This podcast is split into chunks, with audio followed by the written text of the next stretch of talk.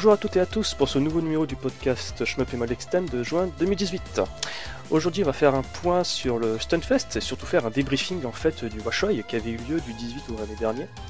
Et pour revenir sur ce grand événement occidental du Shoot'em Up, en plus de One Gecko, on a l'insigne honneur d'avoir avec nous l'organisateur du Washoy himself, Yum. Salut, salut, comment ça va? Waouh, merci. Je pense que je vais dire, je vais dire beaucoup merci aujourd'hui. Euh, donc histoire de lancer la machine et se mettre dans le bain, dans le bain pardon, euh, je voulais te poser une simple question, euh, Yom, c'est euh, savoir en fait, euh, ce qu'on sait qu'en 2017 il n'y avait pas eu de Stunfest, en fait ils avaient fait une pause pour justement on va dire c'est- euh, s'expandre euh, en fait. 2018. Donc je voulais savoir un petit peu quel était l'impact que ça a eu sur le Washoy en fait. euh, ben, sur, sur le Washoy en soi, pas énormément en fait, de ce que j'ai suivi. Nous, ça nous a pas changé grand chose en fait. Tout ce qui est Washoy, on a eu les mêmes budgets, on a eu le même, euh, on a même eu un espace plus grand au final. Donc euh, on s'en est, on s'en est clairement pas plein. On avait un meilleur espace que toutes les années qu'on a pu avoir avant. Euh, le seul détail pour moi que ça, qui a été un peu négatif, c'est plutôt pour le stone en général, dans le sens où le fait qu'il y ait eu une année à vide, bah, ça a fait que les gens ont un peu oublié que le stone existait et du coup c'était un peu euh, et la reprise a été un peu plus dure, je pense, dans le sens où il y a également les mecs d'Hyper Frisking qui sont partis faire leur event euh, à eux à côté. Mhm. Du coup, je pense que ça a un peu porté tort au Stun et je trouve ça, ils ont vraiment pas eu de chance d'ailleurs euh, sur leur édition 2018 avec tous les problèmes de gare fermée, de, de grève de train, euh, ça a vraiment pas aidé, clairement. Euh, après, il me semble qu'en termes de chiffre de fréquentation par rapport aux années, enfin à l'année 2016, du coup, euh, il n'y a pas eu vraiment de grosses baisses. Euh, les chiffres en, en, en soi sont grossièrement les mêmes. Le truc, c'est que le Stone a investi beaucoup plus d'argent, il me semble, dans toute la partie qui est avant le Stone, donc la donne. Avec tout ce qui est hors des murs et compagnie. C'est ça. Et du coup, je sais pas trop ce que ça a donné, je sais pas trop ce que ça leur a coûté, mais je pense que ça a dû leur coûter quand même assez cher. Mais après, non, c'est en termes d'orga, ils se sont vachement mieux organisés dans le- l'espace intérieur du stun. C'était beaucoup plus libre de circulation, mais le problème, c'est qu'il y avait quand même vachement moins de gens dedans, Oui. dans le sens où il y avait beaucoup de trucs qui étaient dehors également, dans, sur les espèces de barnum qui étaient extérieurs, notamment beaucoup de jeux musicaux, le stand de FF6 Man, par exemple, qui était également en extérieur. Bon, heureusement, on a eu un temps magnifique pendant cette édition 2018. Ça, c'est clair qu'on a été très chanceux là-dessus. Mais je pense que le fait qu'ils aient vu un peu moins lourd en termes d'aménagement intérieur a fait qu'il y a eu peut-être un peu moins d'intéressés. Je saurais pas trop dire, vu que je suis pas un expert à ce niveau-là, vu que moi, je me suis vraiment occupé que de la zone shmup qui a été euh, un succès des plus totales. C'était indéniable, hein. on a eu fréquentation euh, magnifique. J'en reparlerai peut-être un peu plus tard. Oui, on va en parler. Mais, mais clairement, euh, de 2016 à 2018, pour nous, en tout cas, pour tout ce qui est shmup, il n'y avait vraiment eu aucun problème. Euh, C'était plutôt sur d'autres stands où je sais que, comme euh, je l'ai expliqué, Hyper Spin qui se sont barrés pour faire leur propre événement et et le fait que certains tournois baston, je pense notamment à 2X et à Surstrike, qui ont été un peu plus dégarnis, euh, je pense pas que ça a eu de réel impact sur le sur le stun en soi. Je trouve ça juste dommage parce qu'à mon avis, le stun aurait pu avoir beaucoup plus de gens qu'il n'en a eu. Mais je pense que ouais, le fait qu'il y ait eu une année euh, à vide au milieu et les problèmes de coup, ça couplé aux problèmes de train, euh, ça a pas aidé. Et je pense qu'ils auraient, pu accepter beaucoup plus de gens. Ouais, parce que justement, je me suis fait la remarque à moi-même, euh, parce qu'en fait, c'est mon premier Stunfest que j'ai fait cette année, et je me suis vraiment fait la remarque que c'était bizarrement vide en fait. Il n'y avait pas cette effervescence des précédentes éditions. Euh, que j'avais l'impression de voir un truc genre ça fourmillait de monde, il y a plein d'activités à faire euh, via le prisme déformant du net. Donc c'était assez étrange. Et même j'ai pu en parler avec quelques bah, qui, étaient sur place. Ils m'ont dit qu'en effet, euh, niveau bord, niveau baston, ça avait un petit peu diminué. Il y avait nettement moins de bornes en accès libre en fait pour doser, donc c'est un peu bizarre. Un peu bizarre. C'est vrai que c'est bizarre parce que autant tu vois que le Stunfest, il n'y avait pas, on va dire, le même impact entre guillemets des éditions précédentes, mais à titre personnel, c'était quand même waouh, putain de week-end. Bah, le truc, c'est que, comme on dit, il y avait une- gestion, en fait, une, une volonté de gestion de l'espace à l'intérieur du stun qui était vraiment, euh, ils voulaient vraiment améliorer la gestion de l'espace à l'intérieur du stun, améliorer la fluidité dans les couloirs, etc.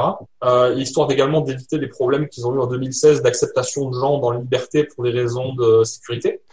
Et le truc, c'est que vu qu'ils ont énormément sorti de choses à l'extérieur, dans, la, dans tous les barnums, etc., faisait évidemment machinalement qu'il y avait l'impression qu'il y avait beaucoup moins de choses à l'intérieur, notamment au rez-de-chaussée, hein, je, je pense, parce que c'était probablement la zone la plus blindée du festival sur les sur les périodes d'avant. Et ouais, ça a été euh, vraiment épuré, on va dire cette année à l'intérieur. Bon, maintenant, je te propose qu'on attaque directement bah, sur le Washoy. Et euh, est-ce qu'on peut déjà revenir un petit peu ce qu'il y avait au Washoy cette année? Parce que même moi, j'ai encore du mal à, à réaliser, en fait. Alors, cette année, donc, au, au Washoy, bon, faut commencer pour, on va commencer par le Washoy en lui-même, parce que au final, le Washoy, c'est la petite déformation, c'est que le Washoy, en, en soi, c'est uniquement les runs sur scène. Hein. C'est mm c'est ça qui est considéré comme étant le Washoy, en fait. Hein. C'est les, les, les, démonstrations sur scène. Euh, à savoir que cette année, donc, en démonstration, bah, on avait notre duo préféré, euh, et Plasmo sur Battle Garaga, qui a été euh, qui a été une petite expérience qu'on a testée cette année et qui a été plutôt concluante. Hein. on a vraiment des bons retours sur ce truc-là, euh, même si c'est plutôt difficile en termes de commentaires, etc. Euh, ça a été très très bien reçu par la communauté et même par les gens. par les néophytes en soi. D'ailleurs, pour parler des commentaires, je, trouve que les commentaires qu'avaient fait Erun et Alpha Rabbit étaient vraiment mais bah, très bons en fait. Ils ont réussi à expliquer les mécaniques principales de Battle Garaga, toutes les petites astuces et secrets de score, sans pour autant faire quelque chose de vraiment, tu vois, intimidant en fait, on va dire pour les mhm. néophytes. Donc à ce niveau-là, ils sont bien débrouillés en fait. Bah, je, reviendrai un peu sur, tout le, sur tous les commentaires un petit peu plus tard. Je, vais y revenir dessus parce que j'ai un peu des trucs à dire là-dessus. Euh, mais je vais, je vais juste continuer la, la, petite liste vite fait avec les, avec le, avec le, le setup qu'on a eu. Je reviendrai sur les commentaires tout à l'heure quand on parlera des runs en, en, soi. Euh, donc ensuite, donc après euh, et Plasmo sur Garega, on a eu euh, notre cher euh, Saito sur euh, sur Striker 1945-2, célèbre célèbre jeu de Psycho, célèbre pour sa vitesse assez agressive, on va dire. Oui, totalement, on a eu la preuve. Et en dernier, on a eu donc notre cher Fou Fou Fou sur les sur les runs de Dodonpachi Daiojo White Label, donc qui est également un jeu qui est réputé pour être très très peu euh, live friendly, si je puis dire. Oui. Vraiment, euh, les, les, les, conditions de run sont vraiment pas très euh, permissives à l'erreur, et on a quand même eu des démonstrations sur tous les jeux qui étaient quand même de très très bonne qualité, hein, je pense. je pense qu'on peut être d'accord là-dessus. Clairement, parce que la run de samedi de Foufoufou, où il a eu le two all sur la peau des dents, c'était juste magnifique, quoi. Ça. Le truc, c'est que pour les runs, ouais, c'était, vraiment, euh, le fou était très stressé, hein, d'ailleurs, hein, sur ces runs. Je, vais y revenir. Je vais, revenir sur les runs en entier plus tard. Je vais finir la line-up du, du, festival. ouais, euh, donc ça, c'était donc pour les joueurs, euh, pour les démonstrations sur scène. Après, donc sur le stand Shmup, donc qui n'est plus Washoy en soi, mais ça touche quand même à tout ce que j'ai organisé, donc avec le Stunfest, tout ce qui est Shmup. On a eu donc nos chers amis de des JK qui sont venus, donc qui sont pour, l'info, pour l'anecdote, mes anciens patrons, hein, pour qui j'ai travaillé pendant que j'étais au Japon, qui sont venus donc au Stunfest avec quatre postes. Ils avaient donc amené le, leur nouveau shmup versus euh, Rival Megagun, si je me, je me trompe pas. C'est exactement ça. Euh, ils ont amené donc Space Invaders Extreme. Ouais, c'est également. Je, je, suis très mauvais pour retenir les nouveaux titres. Non, mais c'était ça. Ouais, c'est une de leurs récentes sorties sur Steam. Space Invaders Extreme. Euh, après, je sais qu'ils avaient sorti leur un de leurs jeux de baston. Ah oui, alors par contre, je me souviens. Ils avaient mis sur le stand, mais je me souviens pas. De, je me souviens pas du tout du nom. Euh, et il y avait un autre jeu, mais également, je me souviens plus du tout. Mais bon, ils avaient amené plein de jeux et c'était très très cool. Donc, jeu c'était Game Tengoku. Euh, Game Tengoku. Mix. Tout à fait, tout à fait. Et, euh, et qui est sorti sur, euh, sur, sur PS4, il me semble. Hein. Ouais, PS4, PC. Et le jeu de baston, je le retrouve. Attends. C'est un de leurs grands classiques hein, de la baston. Hein. Ils l'ont depuis assez longtemps celui-là, il me semble. Et ils sont d'ailleurs intéressés pour commencer des, des tournois au Sunfest dessus, si je me rappelle bien. C'est Koime Enbu. Koime, voilà, c'est ça.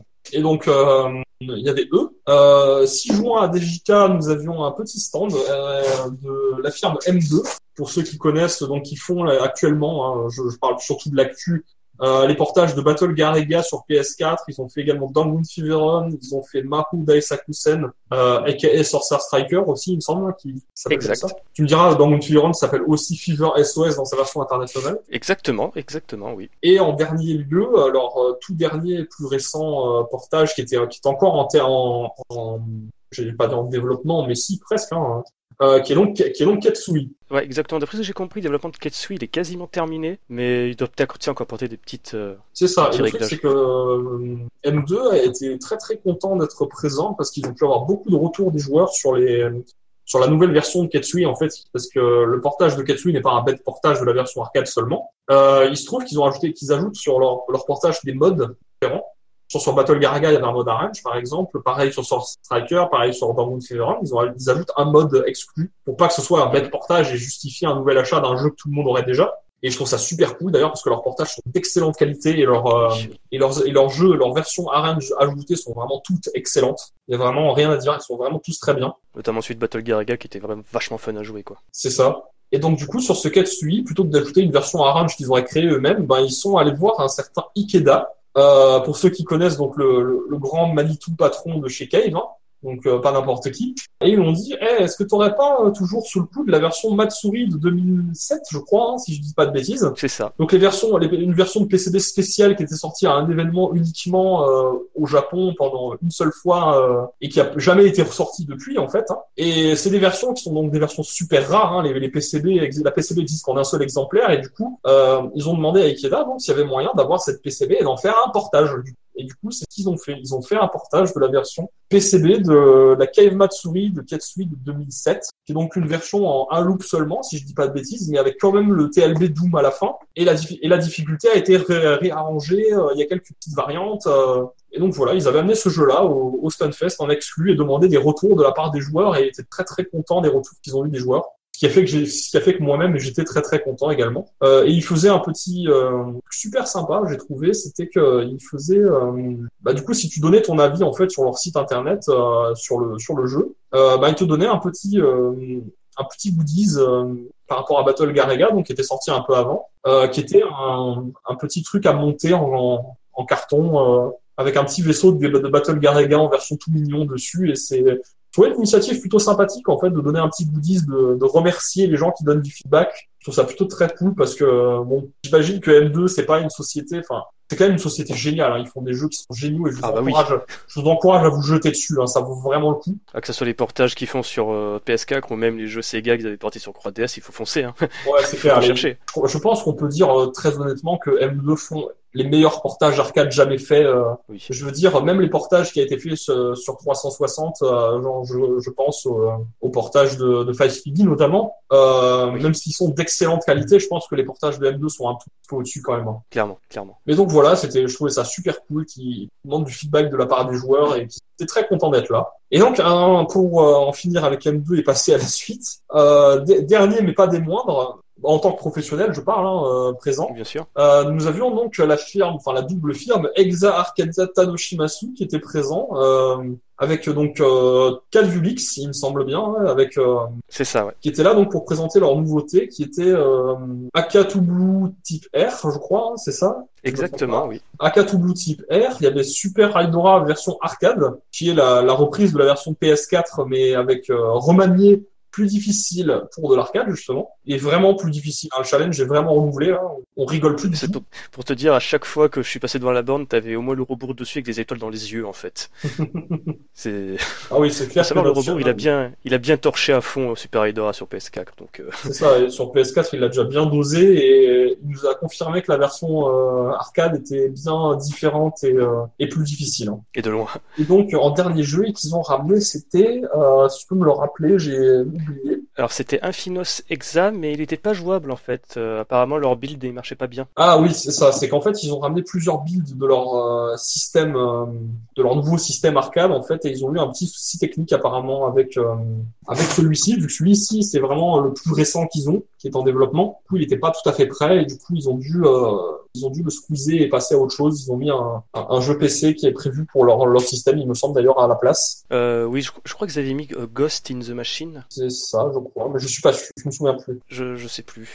Enfin bref, mais surtout, euh, surtout ce qui, ce qui intéressait les gens, c'était surtout euh, les, les, arrivées de, de Akatubu type R et de, et de Super. Hein, il faut être honnête. Hein. Surtout qu'il y avait deux, surtout qu'il y avait deux postes de Akatubu, du coup c'était vraiment cool, quoi. C'était vraiment. Euh... Ils sont jamais désemplis ces postes. Non, il y avait tout le temps quelqu'un dessus. C'était vraiment très, très, très, très, très, très. Bon, je dis beaucoup trop de traits. Euh, c'était vraiment cool en tout cas. Euh, surtout qu'on avait euh, Shu qui était présent et euh, Monsieur Kimura qui était également présent, euh, les, le, pat le patron de Tanoshimasu hein, en quelque sorte. On peut rappeler c'est qui Chou? Euh, bah, Chou, c'est un collectionneur d'arcade, il me semble. Euh, il est responsable de Exarcadia actuellement. Euh, collectionneur d'arcade qui a des milliers, des milliers de PCB chez lui, dont des, versions extrêmement extrêmement rares et qui participent avec la même team à la préservation du matos arcade. Donc voilà, déjà tu vois ça en France, tu fais ok, d'accord. Ouais, le, mec, le mec pèse dans le milieu et il connaît quasiment tout ce qui touche au milieu du shoot'em up au Japon. Hein, pour savoir toutes les boîtes, que ce soit ah ouais. que ce soit Cave, que ce soit G2, M2, que ce soit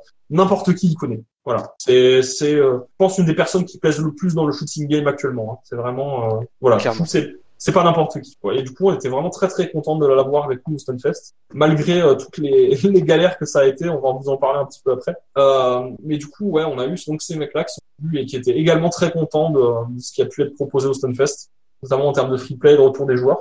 Ensuite, donc en non pro, enfin si je peux, si je puis dire, hein, dans, le on va dire, un, on va dire un dé, un dé, mais pas un dé Stunfest. voilà, c'est ça qu'on a invité nous-mêmes sur le sur la zone de Shmup. Du coup, euh, nous avions donc ce cher Danbo qui est donc le développeur euh, de euh, Blue Revolver, qui avait sorti donc une version spéciale pour le Stunfest, qui va être une version euh, plus corsée, plus bah, plus prévu pour l'arcade en fait, si on y, quand on y pense, hein, et plus euh, complète. En fait, je vais, je vais, parler un petit peu, parce que justement, il faut savoir que Blue Revolver, il y a une nouvelle version qui va sortir un peu plus tard, qui s'appelle Double Action, et je lui demandais en fait qu'est-ce que représentait cette version spéciale au Stunfest, qui s'appelait vraiment euh, Special Stunfest Version. Il m'a dit en fait que c'était, on va dire, un encre 2 dans le développement de, Blue, de Double Action en fait, où il y a quelques nouveautés qui seront dans la version définitive en fait. Donc euh, des quelques réarrangements au niveau des breaks, là des petits points on va dire bonus, et aussi le stage 5 euh, qui va être remanié par exemple. D'accord. Parce que voilà, du coup, euh, il m'a dit qu'il était vraiment très très content de pouvoir venir dans le sens où il avait, il aimerait vraiment beaucoup discuter avec avec Exarcadia, avec M2, voir ce qui est ce qui est possible, ce genre de choses. Ah oui, bah ça c'est sûr que si que s'il peut porter Blue Revolver en arcade. On était vraiment très content de l'avoir avec nous. Il a pu également avoir beaucoup de retours des joueurs. les petits goodies qu'il a ramenés ont également pas fait long feu. Oui, les, les des autocollants de Blue Revolver, Les petits autocollants, voilà, de Blue Revolver sont tous partis dans la dans la première journée, je crois. Mon Dieu. de la première journée. généralement, les goodies, les goodies, ils ont pas fait long feu. Non, voilà, c'est vraiment. Euh... Exarcadia a, vendu quelques OST euh, de Blue Revolver et elles sont très très vite parties. Hein. Je crois qu'il y en avait euh, une dizaine à tout casser et ça a pas fait long feu. Hein. Oui, il y avait une quinzaine et honnêtement, euh, c'était le jeudi. Non, pardon, le vendredi, j'avais fait un petit peu le tour du stand et, j'ai voyé, tu vois, et tout. Et je me souviens que je suis allé voir Chou, j'ai fait, excuse-moi, tu, sais, c'est à quel moment ils vont régulièrement tes CD parce que j'aimerais bien avoir un. Il me fait, mais Vraiment Je fais, bah ouais, bah attends, je vais t'en ramener un, tu me files 20 euros et c'est bon. Je fais, ok, d'accord, merci. Donc c'était cool, tu vois, le vendredi j'avais mon petit CD et le lendemain, quand je suis revenu, il m'a fait attends, attends, viens, il y a monsieur Kimura qui vient te qui veut te voir. Et tu sais, il m'a tendu en fait euh, monsieur Kimura des badges et les stickers qui, qui donnaient à la vente de chaque CD en fait. Oui, c'est ça, que j'ai pas eu. ils avaient amené des petits trucs en plus, euh, c'est ça qu'ils avaient oublié dans la valise. C'était juste génial quoi, quand j'ai vu ça, je fais wow, putain, mais merci beaucoup les gâteaux cool. C'est super cool et puis même les mecs sont super accessibles quoi, c'est pas comme des patrons d'entreprise euh, trop trop hauts où les mecs sont pas accessibles, euh, sont pas souriants. Au contraire, là, les mecs, t'es ravi d'être là, quoi. Euh, sinon, pour continuer, donc euh, ouais, après euh, Blue Revolver, donc on avait d'ailleurs sur un setup assez euh, monstrueux parce qu'on avait ramené un, un, énorme écran mec 46 pouces en tâté pour avoir le jeu. Du coup, ça faisait, je crois que c'était probablement le plus gros écran qu'on avait sur le stand.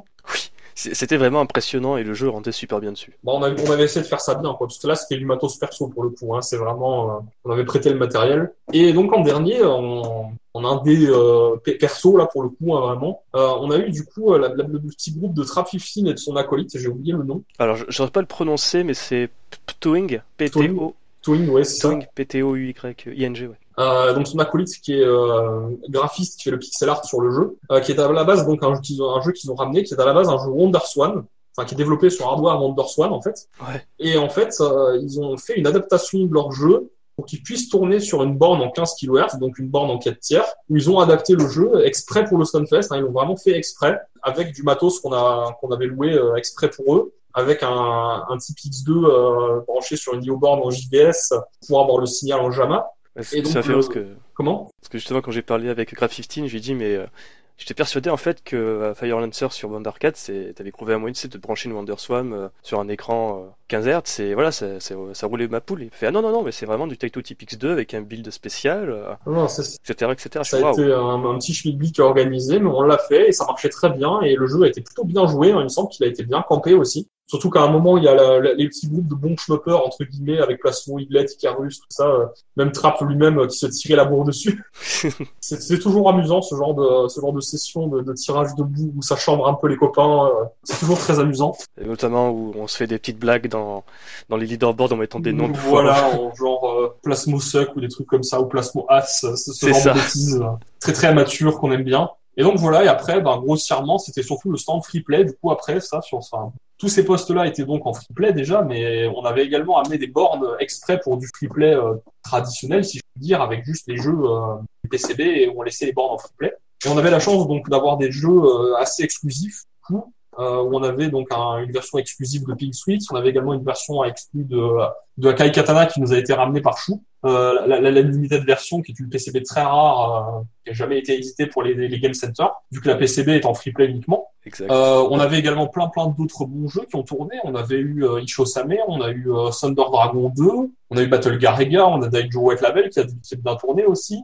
On a eu euh, Mushi Mesama Tari Black Label qui a tourné quasiment tout le week-end. Je me suis un peu refusé de... Oui, et Another Version en plus. C'était l'Another Tout à fait. Version. Et je me suis un peu refusé de l'enlever celui-là dans le sens où je, je me fais harceler un peu de toutes parts euh, pour qu'on change les jeux tout le temps. Euh, Eh, mettez le jeu, mettez le jeu s'il te plaît, machin. Et du coup, euh, pour celui-ci, en fait, c'était tellement campé pendant tout le week-end. Genre à chaque fois que j'allais, il y avait une personne qui jouait et quatre personnes autour qui attendaient pour jouer, que je me suis dit non, on va pas le changer, on va juste le changer de côté, de le mettre dans une borne qui bougera pas. C'est ça. Et du coup, ouais, il, a, il est resté tout le week-end, quoi. C'était vraiment sympa. D'ailleurs, pour l'anecdote, c'est Pescro qui avait ramené ce C'est jeu. ça, c'est Pestro qui a ramené le jeu. Et je me souviens qu'il avait dit sur Discord après le Stunfest, ah, je m'attendais en fait à rester dans mon coin, à jouer à mon jeu parce que personne y toucherait, et finalement, euh, j'ai pas pu y jouer. Ah, quoi. c'est ça, c'est. Et c'est vrai, pendant. Bah, ça lui a fait plaisir, quoi. pendant le était Ça lui squatté a fait quoi. plaisir du coup euh, que, le, que le jeu était squatté dans le sens où Mushi Mesama Futari Black Label est vraiment un jeu qui est très populaire dans le sens où c'est un jeu qui est accessible à tout type de niveau quoi. T'as le God mode pour les monstres et t'as l'original pour les gens qui veulent plus débuter. Même si l'original est quand même un mode qui, quand tu le farmes en termes de score, on l'a vu avec Palgor qui est vraiment intrépide. Mais voilà, c'était vraiment sympa d'avoir le, le jeu bien campé.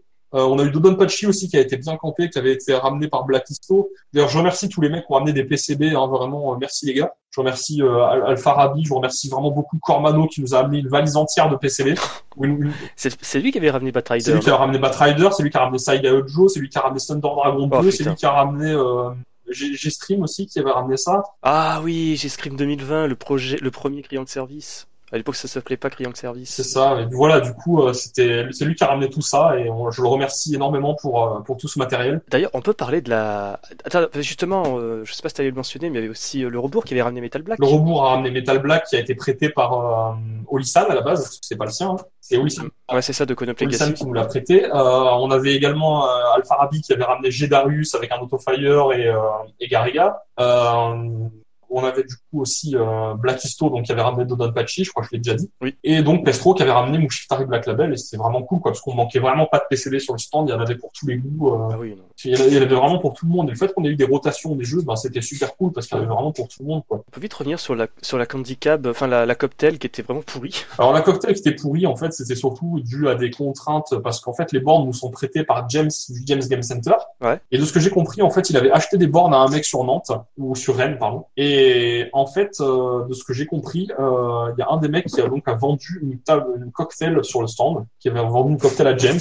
Et James s'est dit, bah, on va mettre la cocktail sur le stand et du coup, bah, vous pouvez vous en servir si vous voulez et vous la, vous la, vous la mettez dans le camion à la fin du festival et voilà. Ok. Et en fait, c'est pour ça qu'on s'est retrouvé avec cette cocktail, parce que si ça ne tenait qu'à moi, évidemment que je demanderais que des candies, euh, des aigrettes 2 et des astros, quoi. Et, évidemment. Le problème, c'était pas tant la cocktail en elle-même, c'était juste que waouh, jouer avec ça, c'était horrible. T'avais l'impression Bah, de manier un Non, semi-remorque c'est en fait. surtout que c'était un stick à lamelle euh, quatre directions uniquement. C'était surtout ça. Ouais, tu aussi. pouvais aller que haut, bas, gauche, droite, et il n'y avait pas de diagonale, donc en termes de shmup, c'était un peu galère, quoi. Ouais, il fallait faire euh, gauche, haut pour aller dans. Ouais, voilà, c'était c'était vraiment trop... C'était pas, pas adapté, quoi. Bizarrement, comme Thunder Dragon, il a changé parce que là-bas c'était sur la cocktail, après il est passé sur une, Bah, je l'ai, je l'ai, une aigrette je l'ai 2. quand même passé sur les grades 2 à un moment, parce que je sais que Thunder Dragon est quand même bien populaire, et qu'il y avait pas mal de gens qui voulaient y jouer. Oui. On l'a bien vu, un Traffic Steel, il a bien campé, hein. Ah bah oui, tout le monde l'a pompé. Il y avait Liv aussi qui l'a qui l'a campé. ça, hein, beaucoup de monde qui beaucoup de monde était là pour camper les jeux. Du coup, ça fait plaisir, quoi. Du coup, mais j'ai j'ai mis un point d'honneur quand même à, à changer les jeux euh, assez régulièrement, de sens à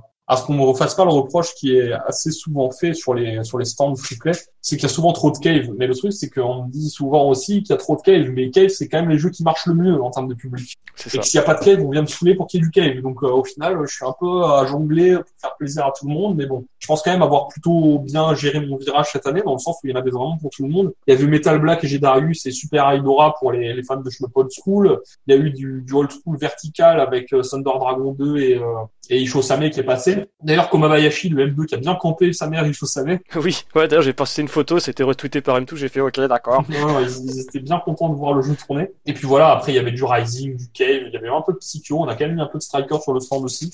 Et voilà, il y, en avait vraiment pour tous les goûts, quoi. C'est vraiment, euh, peu importe le type de shoot'em que t'aimes, il y avait ce qu'il faut, quoi. Euh, ensuite, on peut vite parler des runs. Alors les runs, euh, bah, oui, les runs sur scène, oui, évidemment. Les runs sur scène se sont plutôt bien passés malgré quelques petits couacs techniques, quand même, hein, parce que malgré euh, tu peux organiser aussi bien que tu veux, il y en a toujours. Hein. Bah, je sais pas, ce que du côté public, le seul couac, pardon, le seul couac qu'il y a eu, c'était durant le deuxième run de Battle Garriga. C'est ça, c'est parce qu'en fait, on avait trois PCB de Battle Garriga sur euh, sur le Stunfest quand même. Hein. On avait trois. Ouais, va. Parce qu'on s'est dit, au cas où il y en a une qui claque, on en a quand même une qui marche au cas où.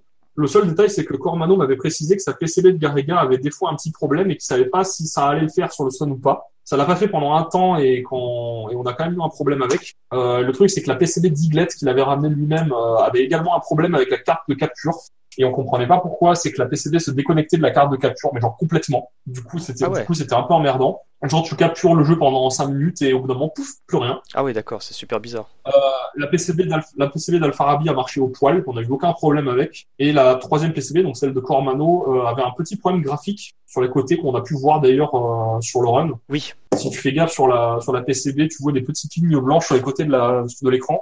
Et en fait, ça causait des, à mon avis, c'était dû à un problème de synchro. Parce que sur le système de capture, en fait, on avait le jeu, mais qui était pas synchro. Genre, on, euh, ça, ça balayait, Ah, ça balayait complètement, quoi. Et du coup, on pouvait rien faire avec, quoi. C'était pas montrable. C'est pour ça qu'on a, qu'on a fait, on a opté pour ce système, entre guillemets, ghetto, euh, pour la, pour la deuxième run, parce qu'on a vraiment pas eu le choix, en fait. C'est que c'était soit ça, soit il y avait un seul joueur qui jouait, quoi. c'est ça, ce que vous avez filmé en fait l'écran de Plasmo. C'est ça, on a, on a- on a dimanche. filmé l'écran et on a fait comme on a pu, dans le sens où le système a bien marché euh, vendredi, par contre, parce que la PCB d'Iglet samedi marchait encore correctement.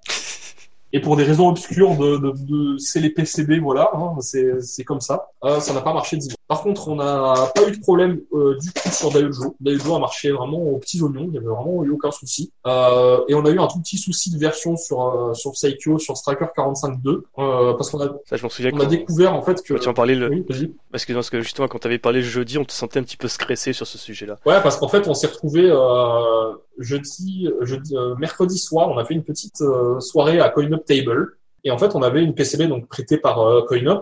Enfin, je sais pas si c'était M directement qui l'avait prêté ou quelqu'un d'autre, mais bref, on avait une PCB de Striker 45.2. Et pendant qu'il jouait, Saito nous dit euh, j'ai un petit souci en fait, c'est que la PCB c'est pas la version à laquelle je suis habitué. Elle est un peu plus dure et je comprends pas pourquoi. Et on lui dit pourtant c'est une version Jap qu'on a, c'est euh, on comprend pas. Et du coup, on s'est dit, bon, c'est la PCB de CoinUp, euh, on devrait avoir deux PCB sur le Stunfest, je pense que ça va aller. Et du coup, on, on teste les deux PCB du Sun. Donc la PCB jeudi, euh, que vous avez prêté, donc qui était vraiment une PCB Jap, 100% sûre. Hein, genre, elle a été exploitée en Game Center japonais. euh, elle, elle est arrivée dans des bornes du Japon dans un conteneur. Donc non, elle, il y avait, c'est- il y avait pas d'embrouille, quoi. Et Saito nous dit, non, non, c'est toujours pas la bonne version. Et on comprend pas trop. Et en fait, euh, on a vérifié, donc même la PCB de Cormano, c'était le même problème.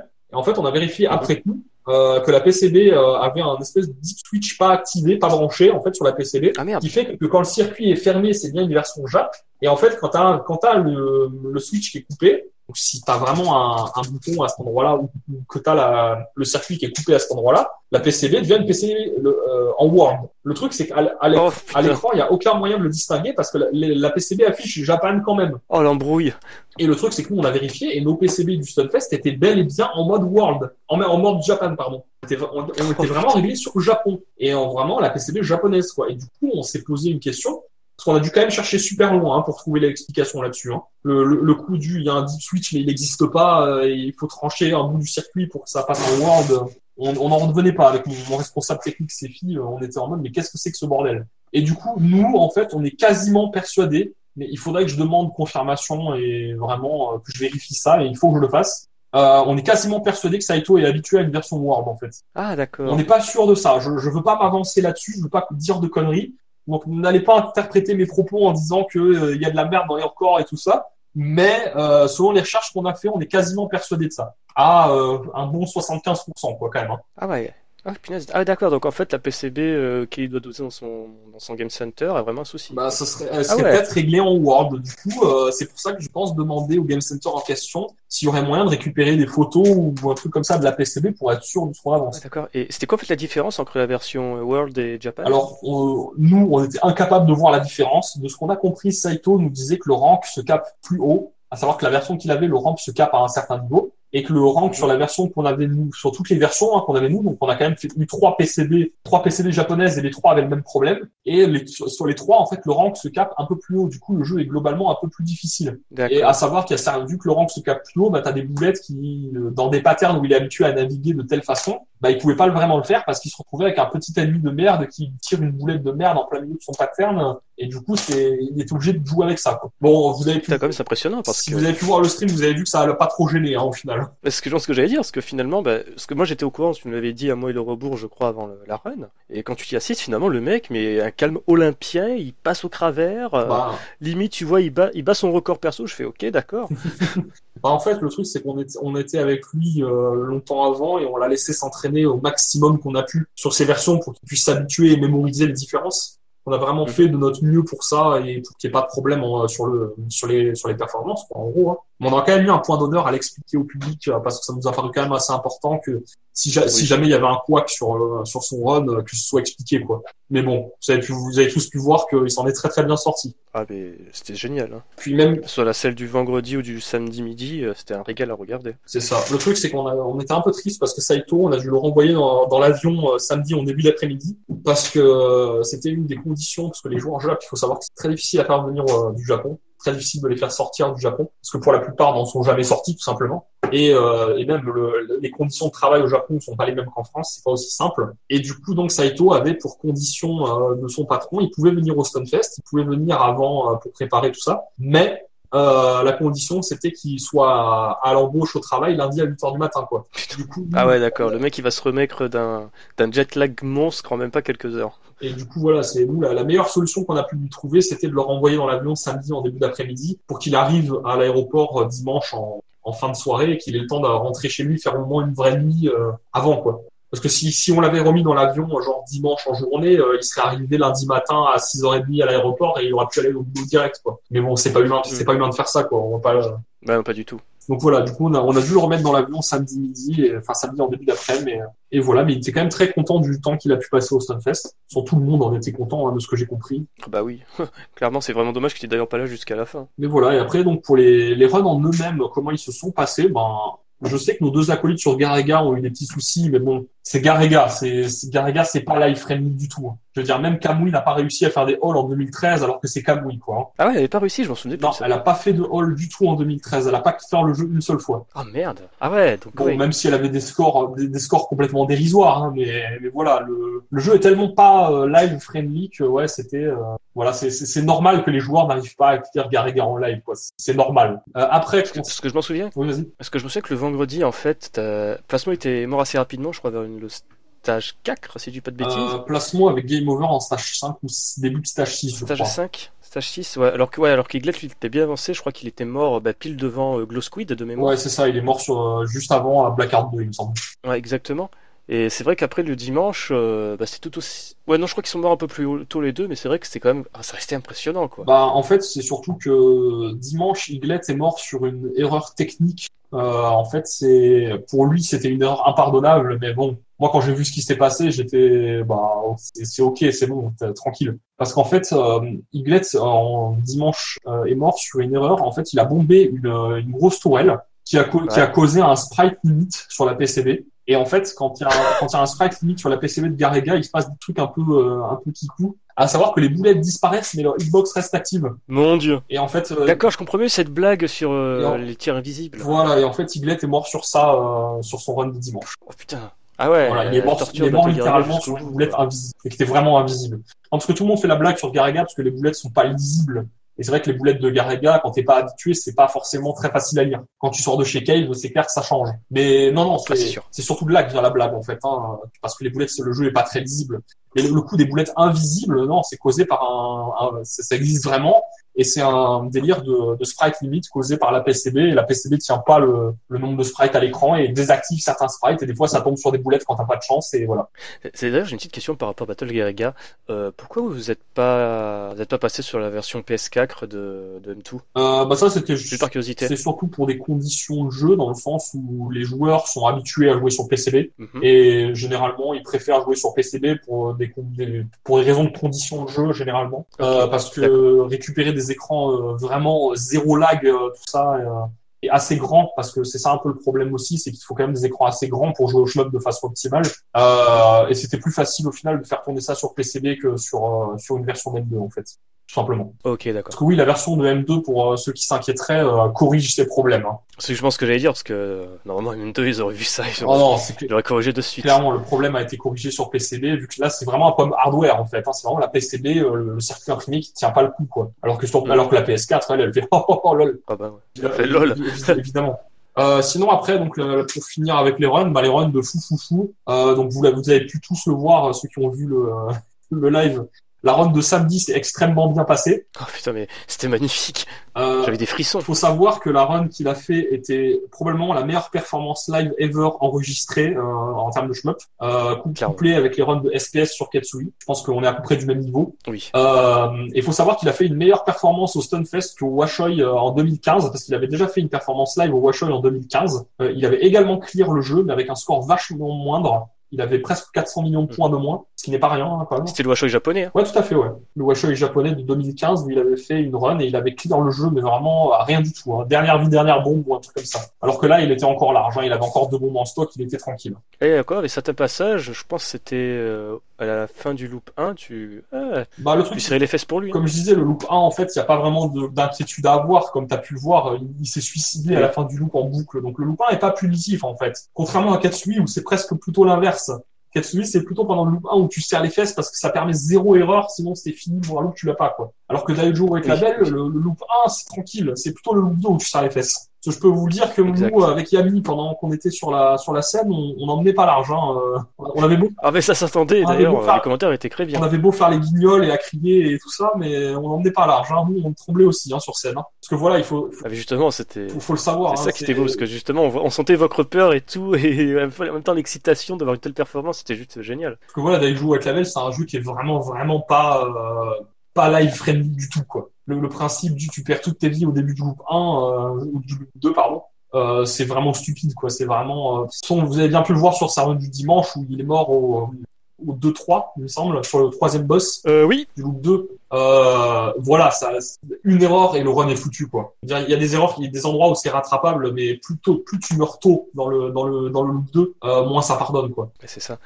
Et sinon, après, pour les runs de Saito, ce qui est quand même assez impressionnant, justement, avec le- la difficulté euh, liée à la PCB qui était différente de la sienne, C'est-à-dire, bah, il a quand même réussi à faire à chaque fois le, ah oui, tout wall. tout à fait, il a fait un tout à chaque fois, et à chaque fois, il avait, il avait des vies en stock, euh, donc franchement, euh, ouais, euh, irréprochable les runs de Saito. Mais c'est comme les, c'est un truc que je, dont, dont je parle souvent quand je parle des runners de jeux de Saito, c'est que c'est, des mecs qui sont réglés comme du papier à musique, ces mecs-là. hein. C'est, c'est, c'est, c'est des montres suisses, tu vois. C'est, les mecs sont capables de te faire exactement le même mouvement à tel moment. euh, Ils, ils connaissent absolument tout, tout, tout par cœur.